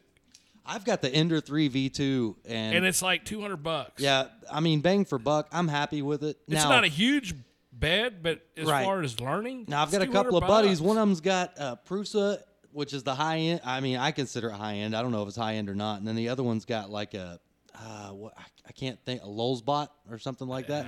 I will tell you, the prints that come off of those machines are far superior to the stuff that I'm far putting out. superior. I've seen your prints, But mine turn out good, and it's a two hundred dollar machine. right? Which I'm pretty particular. I you have to dial it in to get to that point. You don't plug and play to get that kind of stuff. I had to play with it, but The shocker. The sh- he's oh got, man, he's got some shockers. what, what are those? Half, not even a half inch tall. man, yeah, they're an inch tall. They're exactly an are inch they tall. an inch? Yeah. Oh, they're, they're little bitty, but They're gonna fit right on them cylinder heads perfectly. We, we can't let too much out of the bag on that one, Larry. Keep it under keep it under wraps. I, Clint brought that up, not me. No, Clint You said the did. shocker. Yeah, Yeah. yeah. It'll be all right. Nobody knows what the shocker's for. right. We got to keep that, that. That one will be released. No, later the, on. the next one after that is the one you got to keep under wraps. oh, so we could talk about this one. A little bit, yeah. What, what are you, what are you going to call it? The shocker. No, No, Oh no, stinking a pink A. Stinky Pinky. Oh man. So Bjorn, uh, back on track. yeah. Love it, love it. Are, are you going to try to? Are you going to try to do Joe Nall this year? If it happens, Yeah, that's going to be a big if for us, man. That's a long haul. Plus, with the day job and everything else we got going on, yeah, it is. It's that's rough, Definitely a bucket list item for us. but I, I promise you, uh, you'd be well received there. Absolutely. Uh, Yeah, it, it, you know, I, I, I I'm sure. Just like this, uh, the ice house. I, was going to the ice house. I'm sure if I get enough peer pressure, because that's how we ended up going to ice house. We, I mean, Wayne, uh, Aaron, eh, pretty much everybody, Jimmy, all the lo- the guys local to us. Every time, are you going? Are you going? Are you going? And they asked enough times where we finally was able to get some time off of the day job, and we made it happen. s- But, speaking of, uh, hey, uh, hey, All three people that listen to this podcast will encourage you to go. yeah, yeah. wow.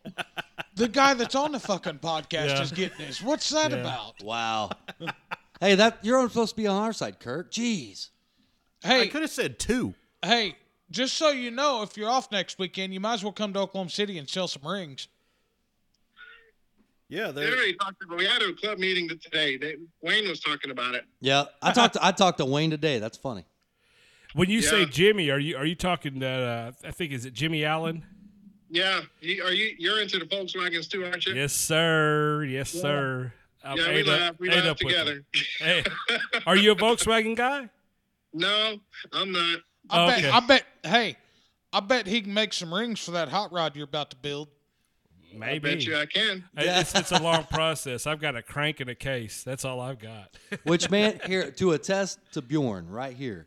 Jason Hill called me the other night. So the last show he was talking about that twin cylinder 30 or what is it? No, That uh, R- RVVC it is. 30. It's a, it's a twin cylinder. Little- little yeah, cute thing. It's a twin cylinder. Do you have 30. rings? Well, here's the thing. Bjorn, didn't you reach out to him and have him give you all kinds of measurements so you could make him some rings for Send that? Send the motor, Bjorn. Let's get some rings for that. No, thing. he um, I had he had some I had some very specific questions because um, with with that you do this long enough, you you know your your engines that you have uh, you have to ask a couple more questions about because uh, depending on which how, how old your RCGF is of that particular line, um, they had different batches of QA. And um, so there, there are some. We've had lots of engines that we had a set of measurements. We'll send a set, we'll set a, a ring, and like you know, for instance, like with Jason's engine, um, they use 20 cc cylinders, but it's a 30 cc twin. So what ends up happening is the 20 cc cylinder it's de-stroked, so to make for a 15 cc displacement. Whether Oh, that's okay. marked or not, I'm looking at a cylinder Short right stroke. here in front of me that I got from one of our vendors, and it's for a 30 cc twin, but it's marked 20 cc. So sometimes you have to verify if it's a 15 cc cylinder or a 20 cc cylinder, and those are not the same rings. Oh, Absolutely So- not. But yeah, my- we have to ask some some pre, some just I have to ask him a couple of extra questions before we send out his rings. And my point to all that is, what kind of customer service is that? Right. No, who just- does that I'm just going to mail you what you asked for. Exactly. Because it could be wrong. Yeah. Right. No. Right. No, you got some micrometers here. Cool. Let's measure some stuff. Let's figure this out. Well, let's get you going You, good. Uh, you're a 3W guy. I got an old 3W 60K Heindel that needs a good freshening up and rebuild. Okay. Do you have a ring for that one? Just a moment here. He He's probably Let me does. look. I bet he does. Hey, I bet if he don't, he can. Bjorn's probably over there going, Talk man, about- these dudes put me on the spot. This isn't how this talk went. about old school. That old school 3W140 I've got the four cylinder. Well, yeah, one four, Boy. a 3W The 140 60 four cc cylinder. is it, it should have a bore diameter of 1.813. So I'm pretty sure that's the one you have. I have it. I feel I can pretty. like it. I feel pretty solid when somebody goes, "Yeah, that's supposed to have a bore diameter of 0.813." I, I feel. I'm like, okay, yeah, send me that. I don't. I'll I don't take trust two. my calipers. No, no. No, you start rattling off numbers with decimal that's- points. I'm like, yeah, this like guy's I- got it figured out. There's a part of me that's gonna go home and take a picture of that four cylinder and be like, "This is four 35 cc cylinders. Obviously, I have no idea what the bore diameter is. I want rings." That's that Vegas edition, right? Yeah. Yeah.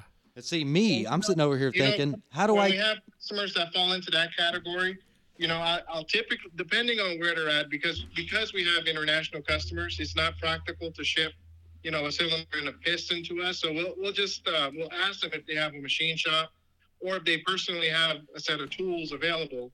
If they have a set of tools, personal tools available, depending on if it, if they're using calipers and not, you know, dial bore gauge, getting real complicated. But if they're using calipers, typically I can there those are off dep- depending by ability between three to ten or fifteen thousands that I've found. Wow. No you know.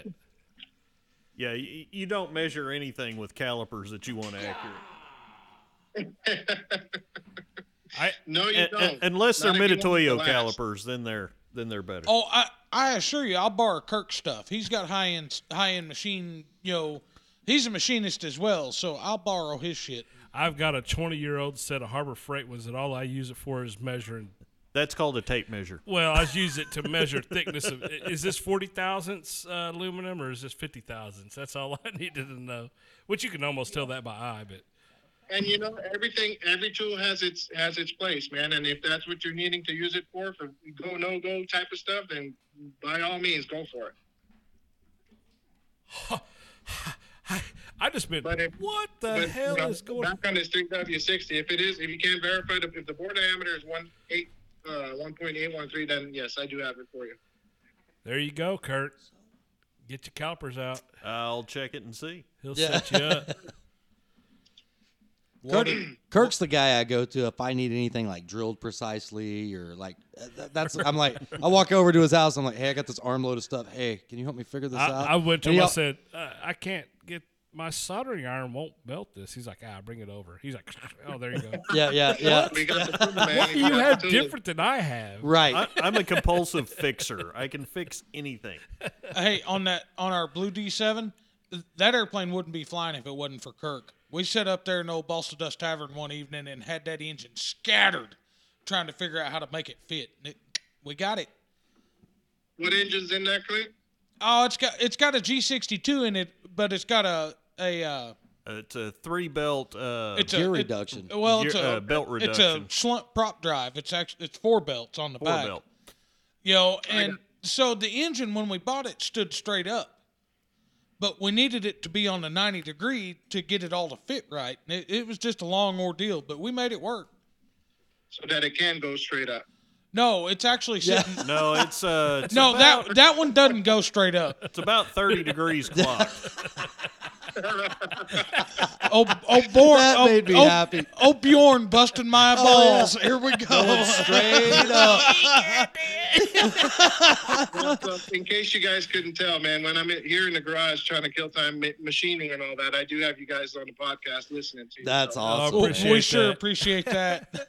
So- sorry, we're dumbing you down, buddy. Right. Yeah. It it actually it, it honestly amazes me, and you know I'm not the the the some of the comments we see and some of the stuff we see, you know, uh, we appreciate everybody so much. You know, I mean, Oh, just some of the offhand comments. You're like, Yeah. ah, I Yeah, forgot there- about that. there was a there was a gentleman the other day. He said best thing to happen to RC in a long time, and we're like, uh, we appreciate that, but you have to forgive us. Sometimes we don't know how to react to that We're because just we're a- just having a good time. We're a group of idiots in here just running our mouths. Well, I mean, to be 100% Drinking and talking honest shit. and authentic about this deal, this would be our normal Saturday night if we were sitting here on microphones or not. We're just sitting Yeah. here recording it. yeah. And we You know, and we guys, I get to think- meet and hang out with cool guys are people. just- And it's warmer in here. Small example of what happens at airfields all over the country, and that's why so many people can relate. Right. So- exactly. And that know, was that was our you know, it's it, it's just it sounds like it's an extension of uh, being at the airfield and just you know shooting the breeze with all the guys that you know you fly with on a whenever you guys get together. And hell, So man, we- it's it's I a know personally I appreciate the the, the podcast. and it's a valid excuse. I tell, hey, I got to go do the podcast, babe. I'm going to be out tonight. You know, Oh, I'll be home. You know, well in the morning maybe. My wife's okay with it. She says uh, it's not going to be like another three or four o'clock one, is it? Maybe Right, right. no, she said, "Do I need to call Clint and make sure?" Yeah. Ah, I got this. I got this. There's been plenty of But- these that, that last on into three or four a.m. Man. Oh, It's, yeah. uh, But part of it also is like having people like Bjorn on. right. You know, I mean, he is a he's a genuine dude doing a genuine service for the hobby. You know, he's not trying to make a killing, but he's trying to make some money. I mean, that's what we're all in this. I say that. You know, these guys are all trying to make a buck. You know, I would rather. I'm gonna. It's put a- it I'm in gonna their say- blood. it's yeah. in their blood before they're. Yeah. It's Right. making He's a got a love for Yes. the hobby and Yeah. everything that's going Right. on. Absolutely. Making a buck is probably The just bonus. a cool side effect. yes. Yeah. So you know, when it when it comes to it, I don't mind paying people like Bjorn. No, I want to pay know, people like you. exactly. I want to pay people. I want to pay the small guy. I want to. I want to support this guy. I, let's not. Right. Let's take and pay out of it. I with want to support that. this guy. People that don't know, buying a set of rings from Bjorn is not going to. It, it's It's not going to kill you. Very affordable. It's nothing Right. like. It's not a hit to the wallet. and you're doing yourself a favor. I mean, you've got all Right. that money in an airframe. You know, you spent so much on servo, so much on a motor. What's forty dollars worth of rings going to set you back? And that's what I'm. Yeah, it's. It, I mean, it's That's a, the it's least a, expensive right. thing It's a, in it's that a no-brainer. Which I man, I don't know the prices of his rings, but would you say it's probably forty or less? Wouldn't you say, Bjorn?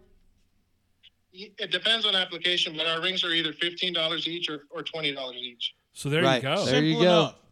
Uh, You know, and one of the one of the things is we, we've had um, well, we've maintained our pricing for last four years, and man, I tell you, um, our, the biggest um, expense or not expense, but our cost of doing business has, has been postage over the last three years or four years now, and we've kept our postage pretty much constant from the time we, we took over for Frank up until this year. That's when we, you know, it was we got to the point where we have to raise our prices on postage, and um, uh, just with the uh, increased tolerances, well, not tolerances, but uh, yeah, I guess tolerances that we're I'm gonna maintaining tell you- and the consistency of everything, man. It's lots of customer feedback went into you know our pricing and and and the quality of the work that we're putting out. but but even when you're talking about postage, you're talking five bucks. No, You're no, no, talking- no, no, no, no, no, no, no, no, no. I'm gonna tell you, if you have not received a package from Bjorn, you you you haven't received anything. The package shows up neatly packaged in a in a nice manila envelope. The rings are seated inside a piece of a PVC pipe that he cuts to protect the rings in a in a little plastic bag with the sticker on the bag marked for what the engine is. You do not understand how much effort these guys put into doing and sending a quality product. They're not thrown in an envelope. And no, it's not thrown in. A, uh, he tapes them into this little sliver of PVC pipe that it looks like he cuts. You know, obviously he, I- and I don't know that, but I'm just telling you that piece of PVC pipe's a quarter inch thick, with the rings taped in it so they don't get bent or crushed or anything in transit. And Yeah, if, if they get damaged in transit, someone was really trying to, to, to damage them. Well, when you go back to shipping, I can tell you this right now. I just ordered Well- some stuff for a little foamy I have. I ordered some servos and, and FedEx Speak could tear up an anvil with the fly swatter. So. Dude, shipping right now is it's it's it's screwed up. So I had tracking, and this was coming from Florida. I ordered it on December 29th, and I got a tracking number said I was going to get it on January 3rd, which was Tuesday. Uh, no, January 8th, whatever it was, Tuesday. okay, Eight. The, I think Tuesday was the eighth. I was supposed to get it. And looking at the tracking, the third was the last scan of that tracking number. It Yep. didn't show up. So I emailed the company that I ordered from, and I said, "Hey, this was supposed to show up on the eighth, and I, I emailed them yesterday." And I said, "Man, it's it's like it's lost. There's not been any updates." And they're like, "Oh well, it's taken up to two to three weeks for packages to show up." And I'm like, and they're like, "Well, with COVID and all that, so the shipping." Man, I don't know what's going on. It, I guess COVID really has messed it up, but you know, this was coming from Florida to Oklahoma, which you know usually a three to four day ship, and it, it took uh, well almost two weeks, ah, a week at least. But Man, ha- I, have you I seen can't these same you, issues? Over the last eight months, man, I, I can't tell you how many orders we've um, resent just because, I mean, you kind of give the standard answer because of COVID, right. but you you wait long enough. I mean, we've had we've had um, shipments that have been out um, six weeks and they haven't shown up.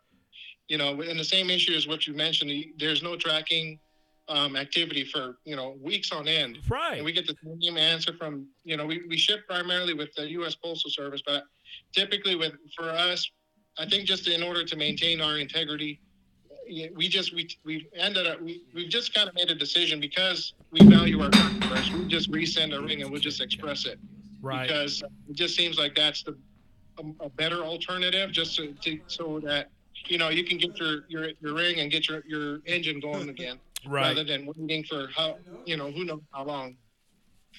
and it's it's uh you know I you know I, hey, I just have to correct you right here. The eighth was yesterday.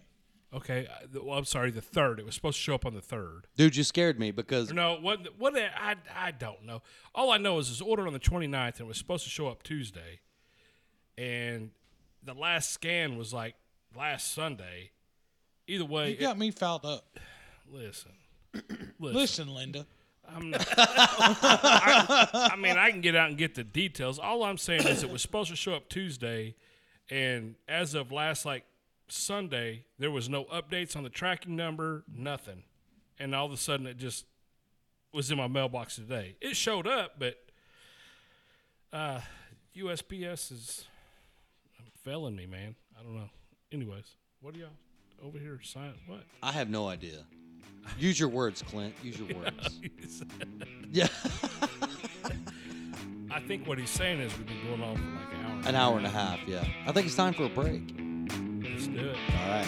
We'll be right back. Hey, you don't get to say we'll be right back and welcome back. We'll be right back.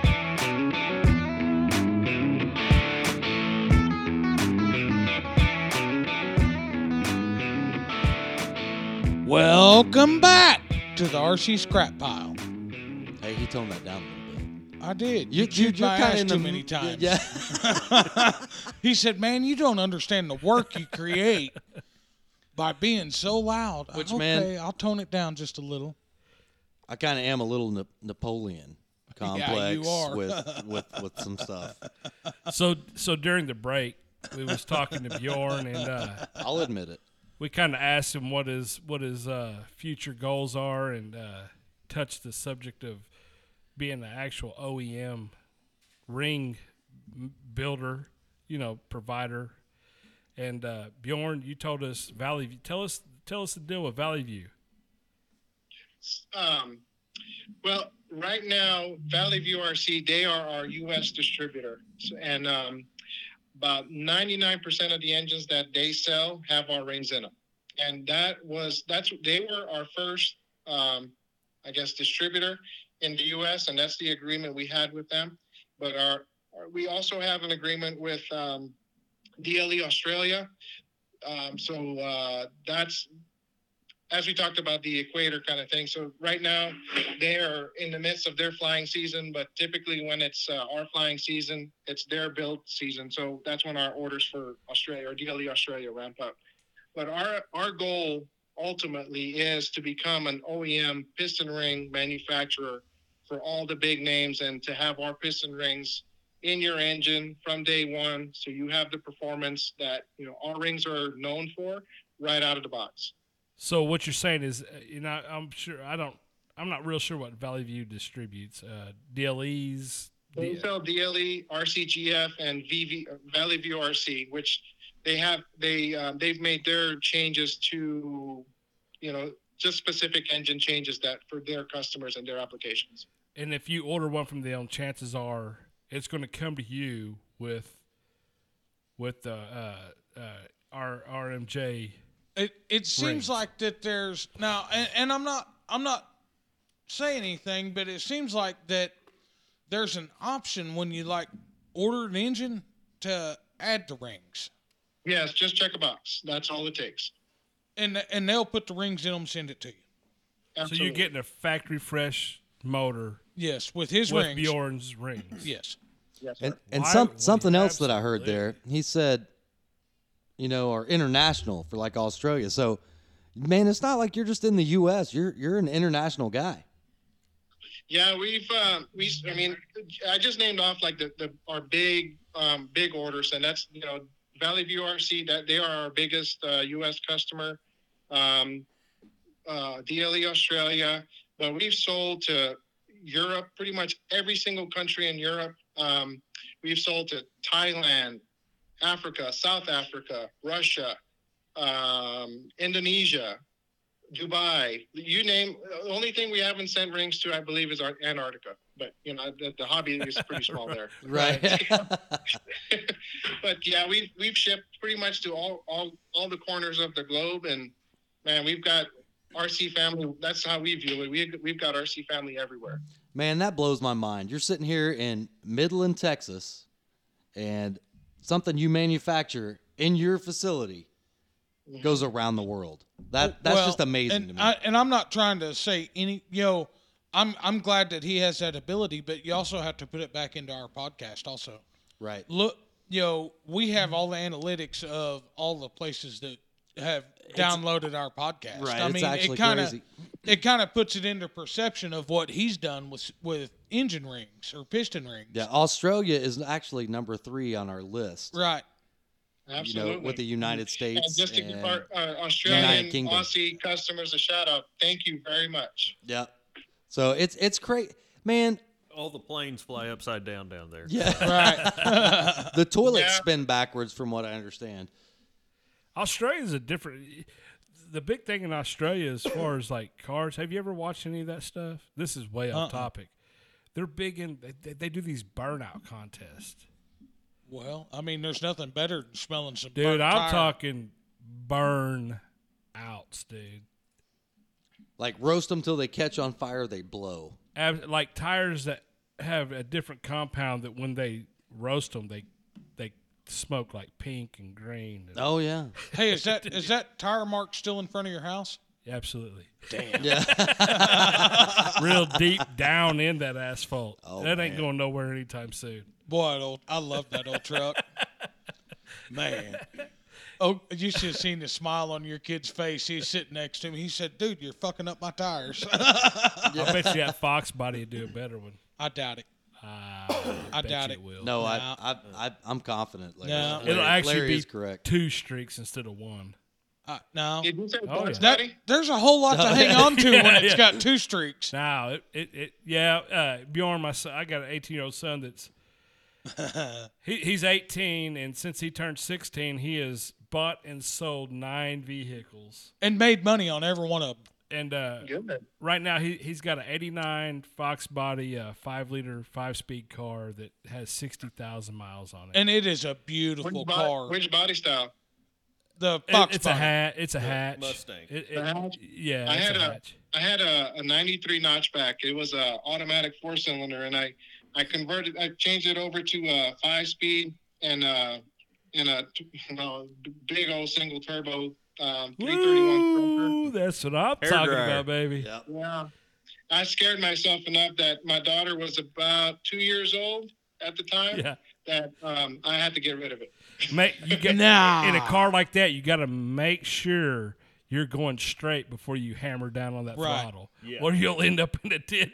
Or- or when you're te- when you're when you're trying to uh, tune your data logs, which is what I was doing, and the last you remember is switching into fourth gear at probably over 70 miles an hour, and you hit your high boost table, and the car decides to step sideways. That really, Yeah. really wakes you up. Yep. It, it's a really short wheelbase car. It'll swap ends on you real Man, I, quick. uh, Yeah. I'm at a point. I the wish Mustang curse. yes, sir. Yeah. I'm I'm at a point. I wish he still had that truck. I'd have bought it.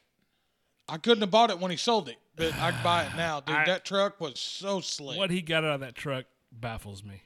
I know, but it, it was right. Hey, we can It- find you one if you want one. I, We can I- find you one lot I cheaper, yeah. guarantee. I guarantee you, dude. We had that truck so right.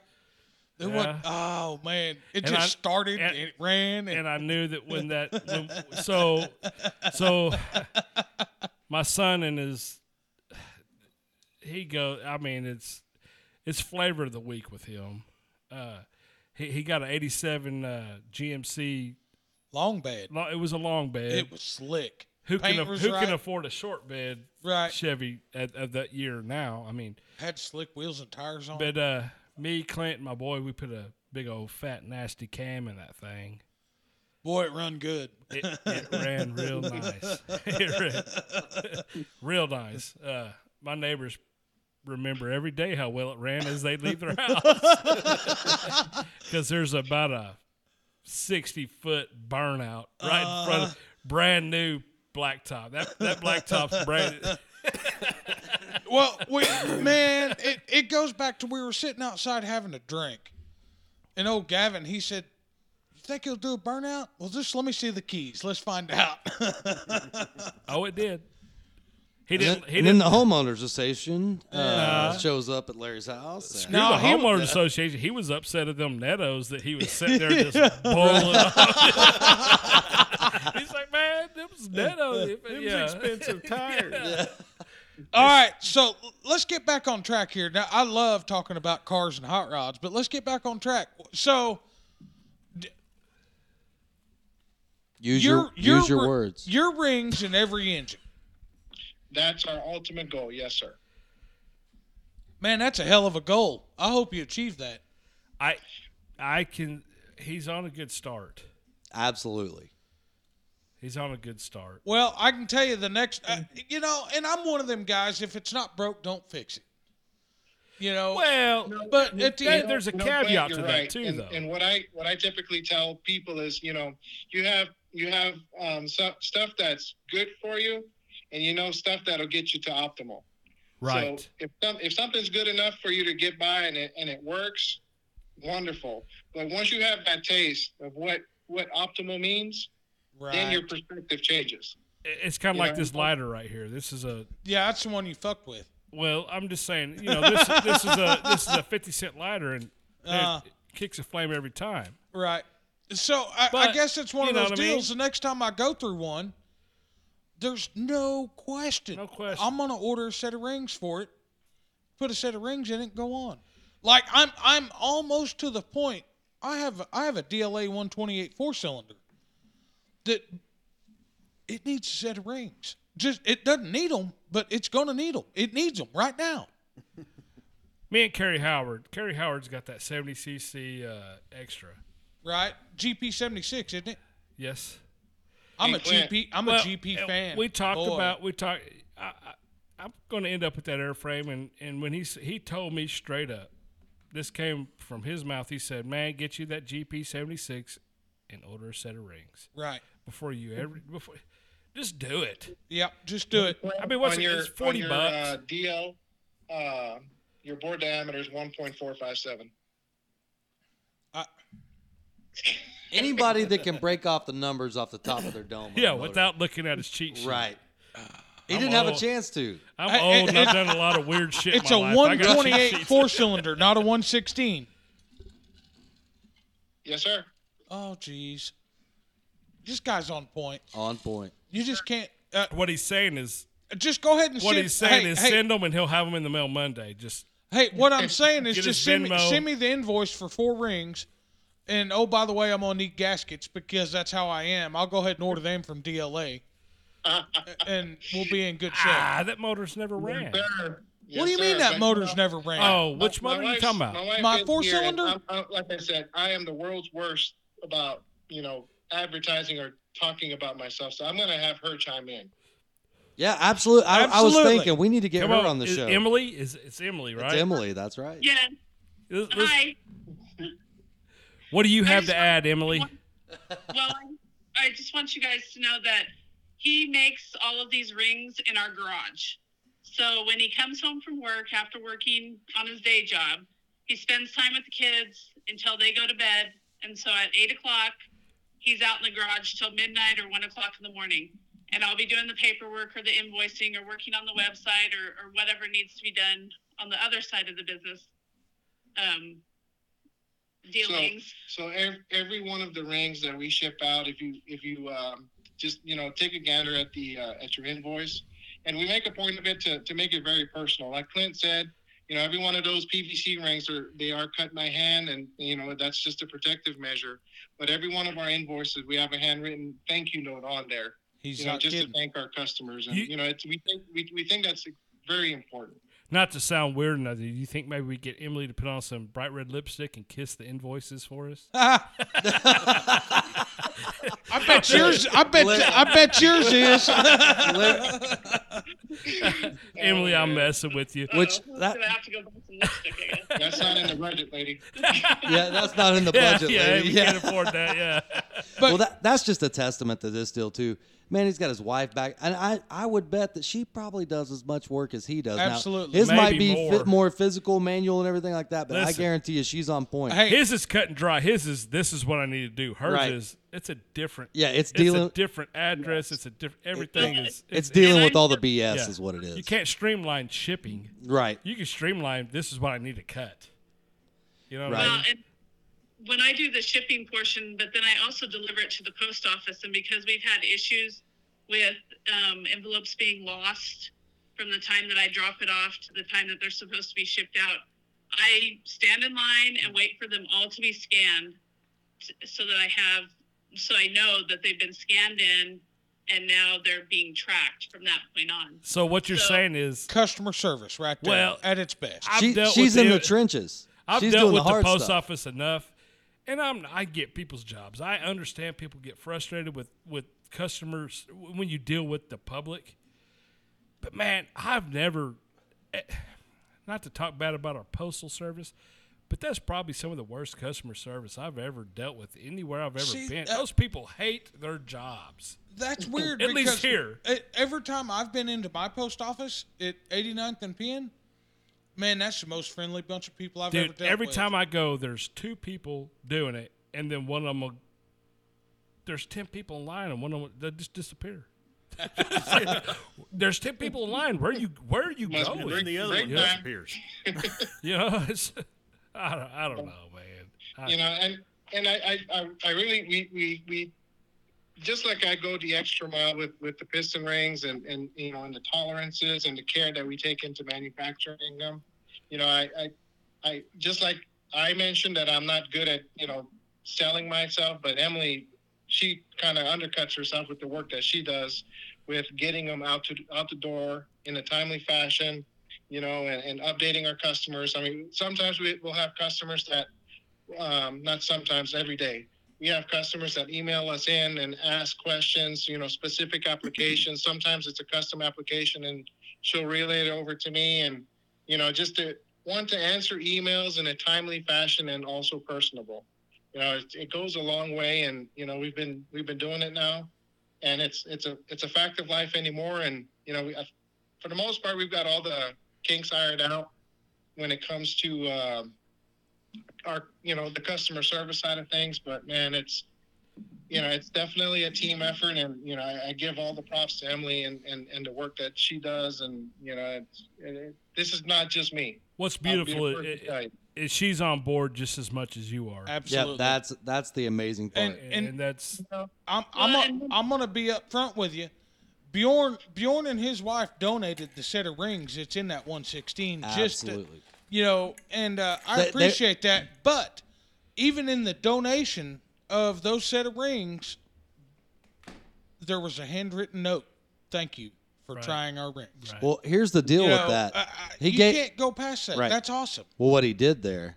That's a that's a classic sales move. He gave you a taste. Oh yeah. And once I you taste. This it, one's free, once the you next one's taste the gonna cost power, you. No, no, no. uh, right, right. and he's already needing another set. Yep. See, there it is. Well, What? and when we were when we were at the ice house, I was the one at the table selling rings while Bjorn was out talking to people because I said, "No, you need to go talk to people. We've got all these rings gapped. If they come up, then I can pull them. It's not a problem." And so occasionally I'd have a question that he needed to come back for because I'm like, uh, "He's over there somewhere. He'll be right back. Hang on." But um, just to get get our stuff out there. But our kids were really good there too because they handed out business cards to everybody that they saw and talked to people. And so That's we're what trying I to make a family affair, a family effort. And and we tell them this is going to pay for your college one day, so you guys need to be a part of it too. That's awesome. I love I love seeing a family affair. You guys all coming Absolutely. together for one common goal to make some things happen. And, I, I sure and you're helping us all out in, like in the mix. what you're Right. saying, you know, with Emily being part of the business. I mean, the decision to take over for Frank, it, it was we talked about it for a long time. You know, just just us before we even approached Frank to you know to ser- to have a serious conversation. But when we sat with Frank and Valerie, you know, it was at our in our house at our dining room table, and Emily was there with me. You know, this was this was a you know a, a team effort. And you know, it was a team effort to make the decision to take over for Frank, and you know, carry that carry on that tradition. And it's a team effort to this day with you know manufacturing, shipping, customer uh, e- answering emails and phone calls. It's it's all it's a team effort. It's, there is no way to effectively and efficiently and you know and and also high quality to do it in any other way. I, that's awesome. That's Well, this is the it- only thing going through my head. Emily, do you fly? Do you fly anything? No, Any interest in flying? Yeah, I think I need to do that. What do you think? Right. Hey, at least get a taste. Either you like it or you don't. But No, no, no, no, no. And then the hobby Uh, get, just gets twice as expensive. well, the deal is if she learns to fly, here's the deal. She if this well, is kind of the whole thing. The whole deal is that Bjorn works so hard for us, day you know during the day, but at night. That on the weekends I have to make him go fly because he doesn't want to take that time away from either the business or family and that sort of thing. But I know it helps him relax and reset and think about goals and what's coming next if he can go and get out there and Exactly. and whatnot. And what, and I fully support him on doing that as well as with IMAC going to the different competitions. He wants us to go with him, but I'm like, there's no way I'm going to drag three kids, Two dogs. two dogs, and now you have fun, and we'll see you in a couple days. she's a you know. keeper. Yeah, She's a keeper. Absolutely. dude, yeah, you don't want fuck that up. yeah, you won the lottery, man. Yeah, Yeah, don't fuck that up, It's Bjorn. what it's what uh, the younger generation calls that's a ride or die. right. Right. Right. I'm over here wondering, you got a sister? yeah. Jeez. Oh wait, I've been married 19 years. Never mind. We'll talk Oh, later. geez. We'll do this off air. Yeah.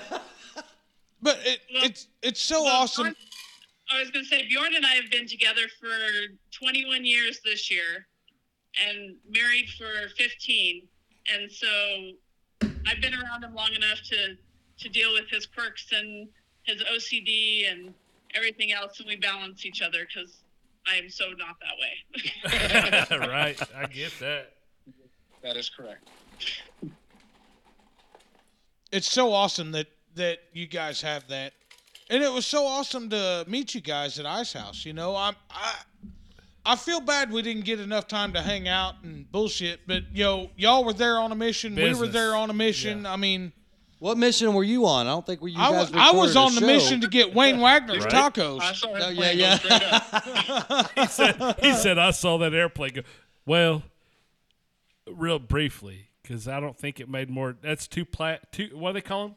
Two Three, pa- two, three past tro. three pastro. Yeah, three it went straight up, made three circuits, and landed. Dude, that wasn't a place for that airplane. I It promise. was. It, you're right. It, it wasn't. You were standing right next to me, and you were like, "Uh, uh, dude, there's a turbine coming at There's you." a lot You going know? on. Man, that was that man. And I will say for the for the everybody listening out there, if you haven't made it, I, you know, just with we, we have one of these events under our belt now, and if you if you haven't made it before, definitely make it a point to go because we had a wonderful time. We had, um, we- I think, yeah, everybody was amazingly. The hospitality was off the charts, and you know, for us, it's it's a whole different connection you make with the cust- with our customers. I guess our hobby friends when you know you put a face to the name to the order, and like yeah, I do remember you. You ordered blah blah blah blah. You know, I'll rattle stuff off, and you got to visit with so many different people, and we got to meet new people. Man, it, it was it was an absolutely phenomenal time. Look at that blanket. Dude, Uh, yeah. Clint's wife made a blanket Why? while we've been yeah. recording. See, that, that Literally. is right. I got the hiccups. Yeah. and I'm I'm one of the lucky ones. My wife enjoys hanging out with my friends. You know, hangs out enjoying with us doing the podcast at Dude, night. hey, you know, she Puts made up it- with us. yeah, she made a post last week that I'm her favorite host. I felt honored Yeah. by What? that. That, hey, where's my star mix? Yeah. I, I prefer the uh, Coca Cola bottles myself. he's he's her favorite host. I'm her fucking husband, yeah. and Yeah. I'm not the favorite Dude, as soon What as she hell? posted that, I get a phone call from Clint. He goes, "What the hell's going on, man?" I'm like, I don't know. What, I don't know. Yeah. Do we need to talk? Yeah, yeah. Yeah. Hey. Hey. Hey. Hey. hey. that might have been a silent hint for you, Clint. You might want to start being nice to her. Yeah. No, no. Don't let the door hit you where the good Lord split you if you want to walk out of it. Yeah, yeah. There you go. That's why you don't have a blanket. Yeah That's why you I, I have a don't. Exactly. I don't have a blanket, and here she comes walking up behind me, so I know she something's Oh, fixing man. to happen.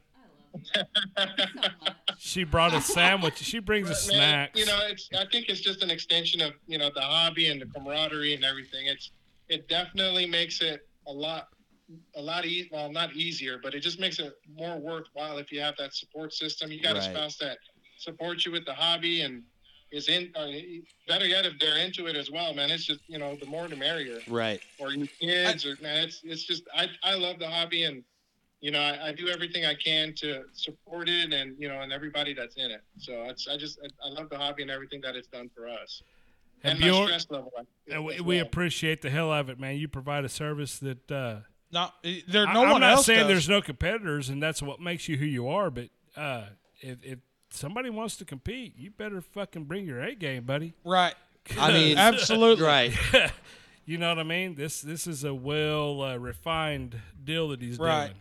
This ain't just I'm going to go buy me a machine and some stock and, and compete with you. you Well- you've you've done a lot of research and you've honed the craft. Well, you're not going to get more care out of anyone than you're going to get out of this guy. I feel confident in saying that. Right. you know I've, I've learned an expression that re- that i really really in the heart. It's one of the it's and it goes along the lines of it you everybody can have a hammer but it's the carpenter that really can make it shine. So i mean it's the skills and everything that i've learned from frank and you know that i've learned along the way. You can have the you know the bottom of the barrel machine but if you spend the time to to to get the output to where you want it and it, i think the results just speak for themselves Absolutely. Well, man, Bjorn, do me a favor, man. Shout us out. Give us your email, your uh, all your social media stuff, and everything like that. I'll make sure and get a copy of it in the show notes. But man, let us know where we can get a hold of you. Awesome, man. Um, our I'll start off with our, our website is um, just like we talked about earlier. Our name Ringmaster Junior, but it's RMJ Machine. Not Works. RJM. No, it's RMJ. I know. I've got it now. I, it, it's it's set in Not stone. RJM. Yep, RMJ. RMJ Machine Works, and that's W O R X dot com. Our email address is the same RMJ Machine Works at gmail.com. And we have a Facebook page, same thing, RMJ Machine Works. And uh, Instagram. and same for Instagram. And you know, I'm really starting to do better about social media. But uh, you know, like we discussed, there are only so many hours in the day, and a lot of things I take for granted. Emily will kind of slow me down and say, "Hey, you need to take a picture of that and post it."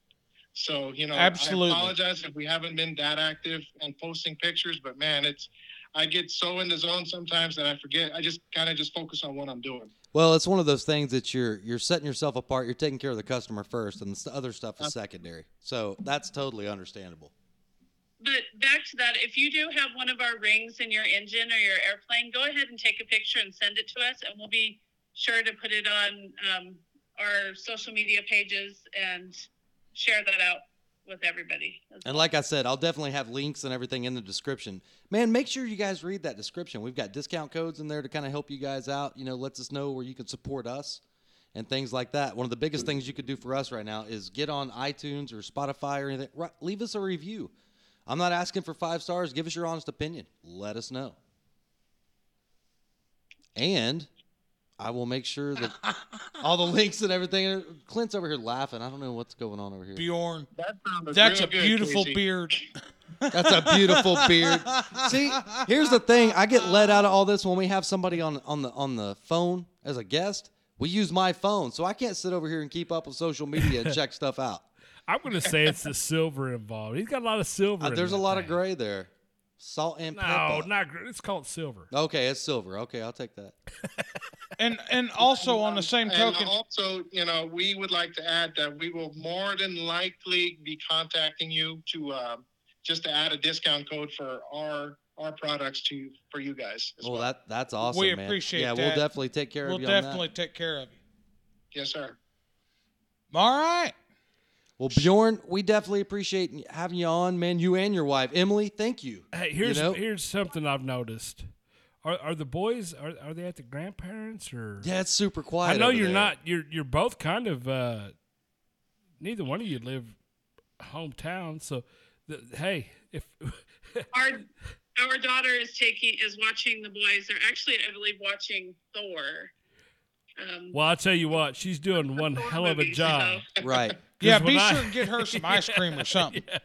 Because I haven't Yeah. heard any. any Yes. yeah. Well, I mean, legitimately, the reason why we have the studio is because there was nowhere else we could put this equipment that was quiet enough to pull this off.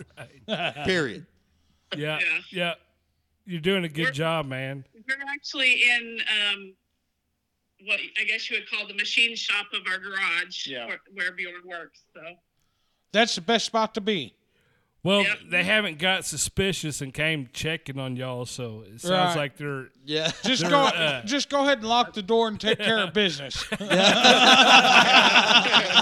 I think Emily might have given them very specific instructions on what not to do. That's probably what, what's going on. Well, there. they Right. listen a lot They better than my kids then, Golly, no because my joke, kids would have been like, the more I tell them not to, they're more they're uh, interested. What, what, what, what, what's going on? What? Well, have you met have you met your boys? Yeah, in the name of curiosity. you met them. At, dude, you should have seen them when they was. Oh man, I got so many stories. Bjorn, Emily, we sure appreciate you guys being on tonight. Absolutely. And I, I will definitely be You in know, touch with you on we the other appreciate the invite, and I, I, I do want to say, you know, you guys from the first episode on, man, we really appreciate the mentions and and the compliments and everything. And and you know, I just want to say an, a genuine thank you. And um, this is, I think, and uh, this year uh, going forward, we definitely want to reciprocate the support. So we just want to say, you know, the, the unsolicited thank yous and and support you guys gave us. Thank you. Absolutely. That's what we do, man. Well, man- guys, if y'all need any, give this guy, give him a chance, man. Yeah. I promise you. Get a ring will from him.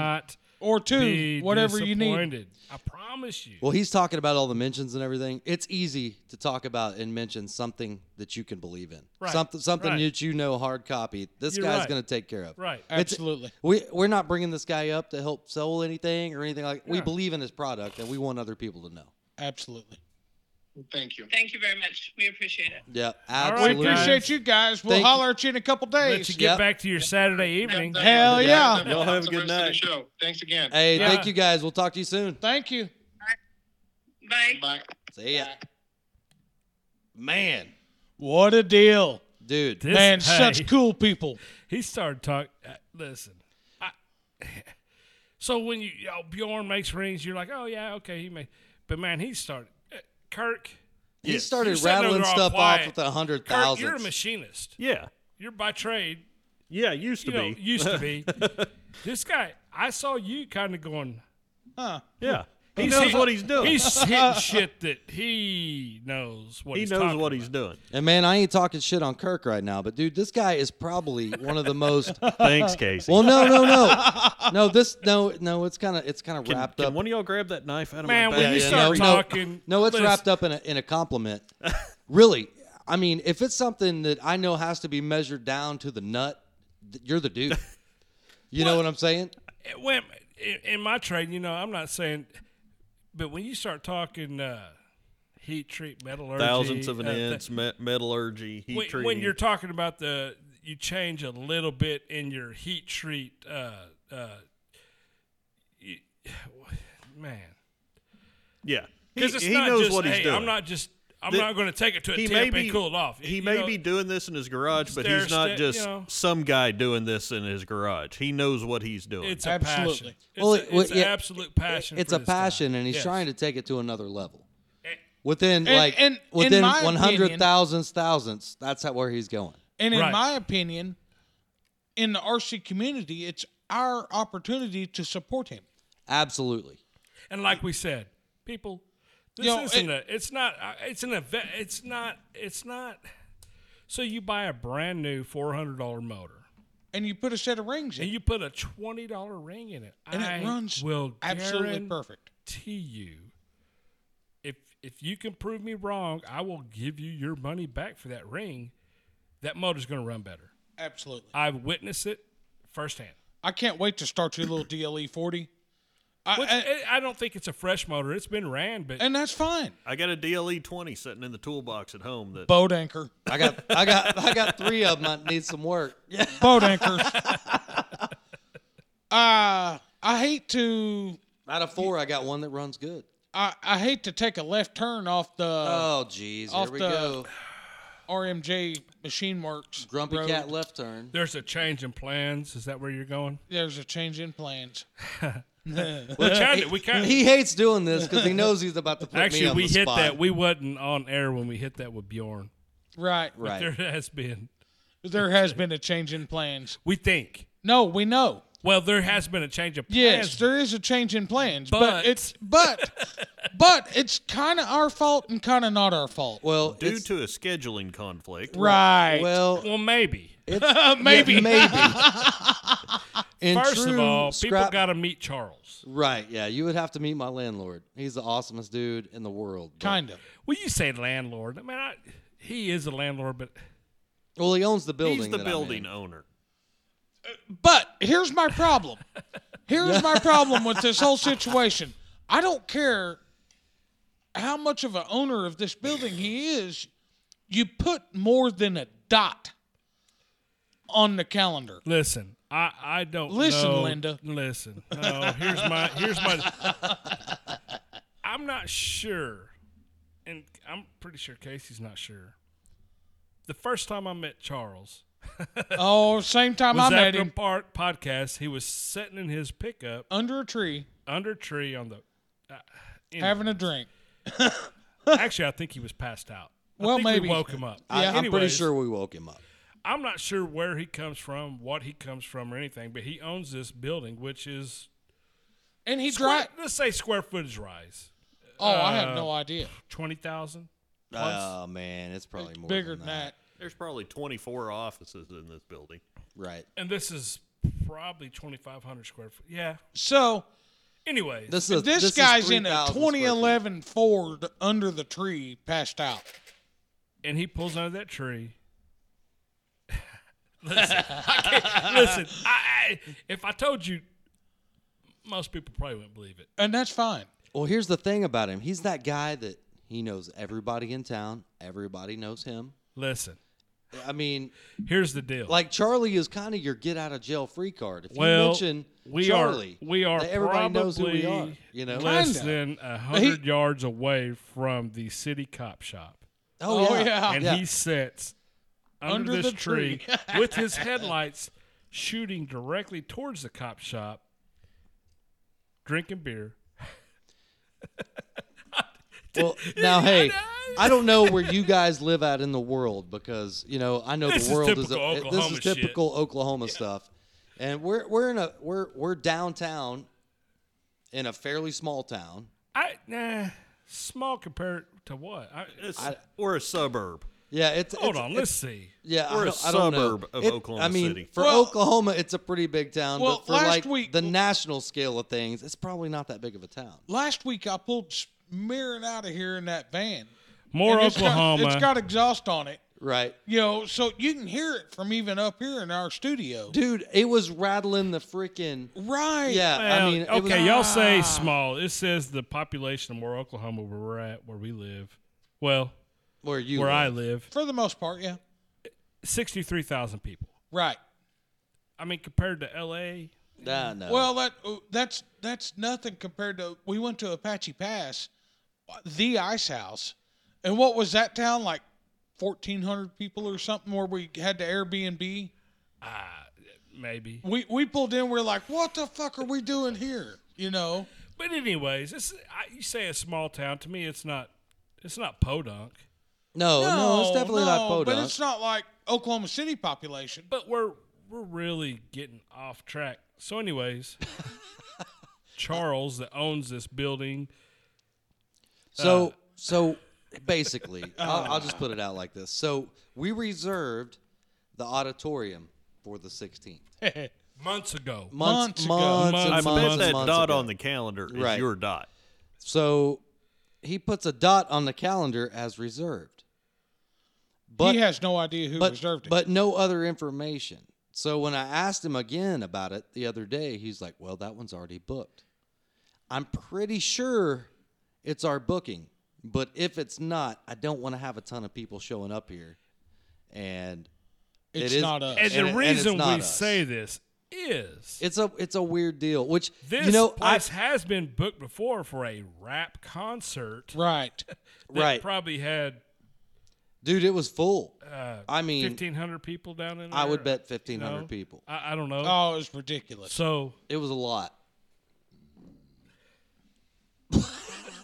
Damn. Jeez. L dog in the house, man. Ashy Larry. Wow. what? About to be splashy Larry. That Jeez. That's gonna itch. Evacuate. That's gonna itch when it dries. oh, that, absolutely. That didn't pick up. ah, it's It- burning my eyes. That didn't pick up. My-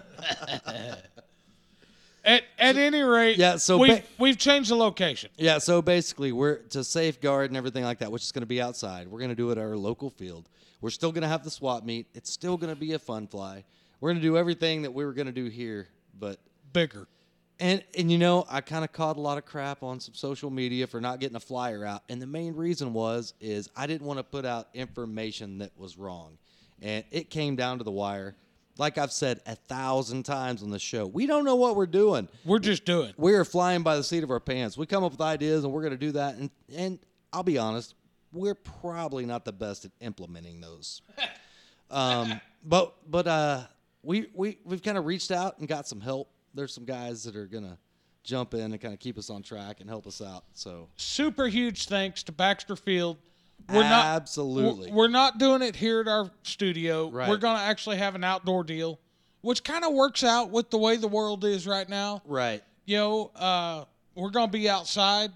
Uh, looking at the weather today, the weather looks pretty fantastic. Yeah, you know, low winds, It's 57 Oklahoma. degrees. It- it is is Oklahoma. Oklahoma. Right. You know, uh, as of today, I think it was like 55 degrees and low winds. You know, so uh, use your use your seven day outlooks. right, Pretty, pretty, pretty solid. close. Yeah, Uh, but it has been 81 day and snow on the ground two days later. absolutely. And man, we're pumped. We kind of been on the horn because this kind of did come down to the wire, and that's generally I would be in front of this a little better, but there was some chain of events that kind of made it happen. This Which way. are out of our control. absolutely out of our control. So playing the safe bet, but you know, I'm playing the safe bet. We're gonna do it at our field. Yeah, we're gonna do it at our field. Uh, Which we still. So here's the deal. It's still It's still five fun, dollars a head. flyish. It's it's still five dollars Yeah, a head. it's still a swap meet. And that five dollars gets you a table, open flying, two tables, three tables. I don't care how many tables Right. you bring. Yeah, If bring you're your own table. Yeah. And you walk up to our deal, bring five dollars. That's all I care about. And all the proceeds are not going to us; they're going to the club. They're going to the people who are allowing us to do this. Right, absolutely. We've we've got really good club support. You know, our uh, our VP and our president do good jobs. Absolutely. I would name them by name, but you know who you are. Absolutely. And, And just if you as a- come, you can meet them. And just as a, a huge positive to this, uh, Jason Reddish is going to show up. Absolutely. And You know, He's- he's- you know what else is going to be there? Huh. That fucking kick-ass timber. Oh, yeah? That electric one. Oh, yeah? oh yeah, that's gonna be pretty good. Here we I go. might even have a Sharpie marker. I might let you sign the wing. yep. I Hey, don't know. And, and Boy, don't don't get started too much. I'll be the first motherfucker in line. You can't draw no dicks on it. I'm not going to. I'm going to sign it with my name. also we'll have the OMP Hobby Edge there. Yeah. And the Bighorn. And the Bighorns, And if you yep. guys want flights, you come hit us up. We'll make sure there's batteries and stuff to go all day. Know, so uh, I honestly think this is a better deal, especially with the day and times. With- you know, we we Right. kind of, I don't want to say we caught a little heat, uh, but some people had mentioned Yeah, everything doing- that's going yeah, on and doing it in an enclosed building. You know what? We're going to be outside. Right. Always, you know, uh, be protective as far Here's as you, my deal, you man. want to be. Here's you know? my deal, Whatever. and I'm gonna put this out there, and I may be wrong for saying it. If you want to wear a mask, wear a mask. yeah, we're don't, going to hold no. don't. Man, Right. if you want me to, because it makes you feel more comfortable, I'll comfortable, wear one I'll too. do it too. Yeah. I will you too. just let us know. But uh, I, do I it. do have to give a huge shout out to Baxter Field with uh, with the president, club president, and Yep. everybody okaying it on a short notice. Absolutely. You know, uh, and again, all club all the proceeds of the five dollar per head deal that goes right to the club. We're not collecting any of it. Absolutely. And if you guys stay late Saturday night, we are going to do an episode Saturday night if you want to come hang out in the studio. Absolutely. I, I can't guarantee a microphone or a seat Boy. because everything is uh, kind of subject to change. But Right. But hey. uh, you want to come hang out during a show? You're, you're Please here. Please do. Anybody wants a pull up chair next to me? we appreciate each and every one of you. Thank you. See ya.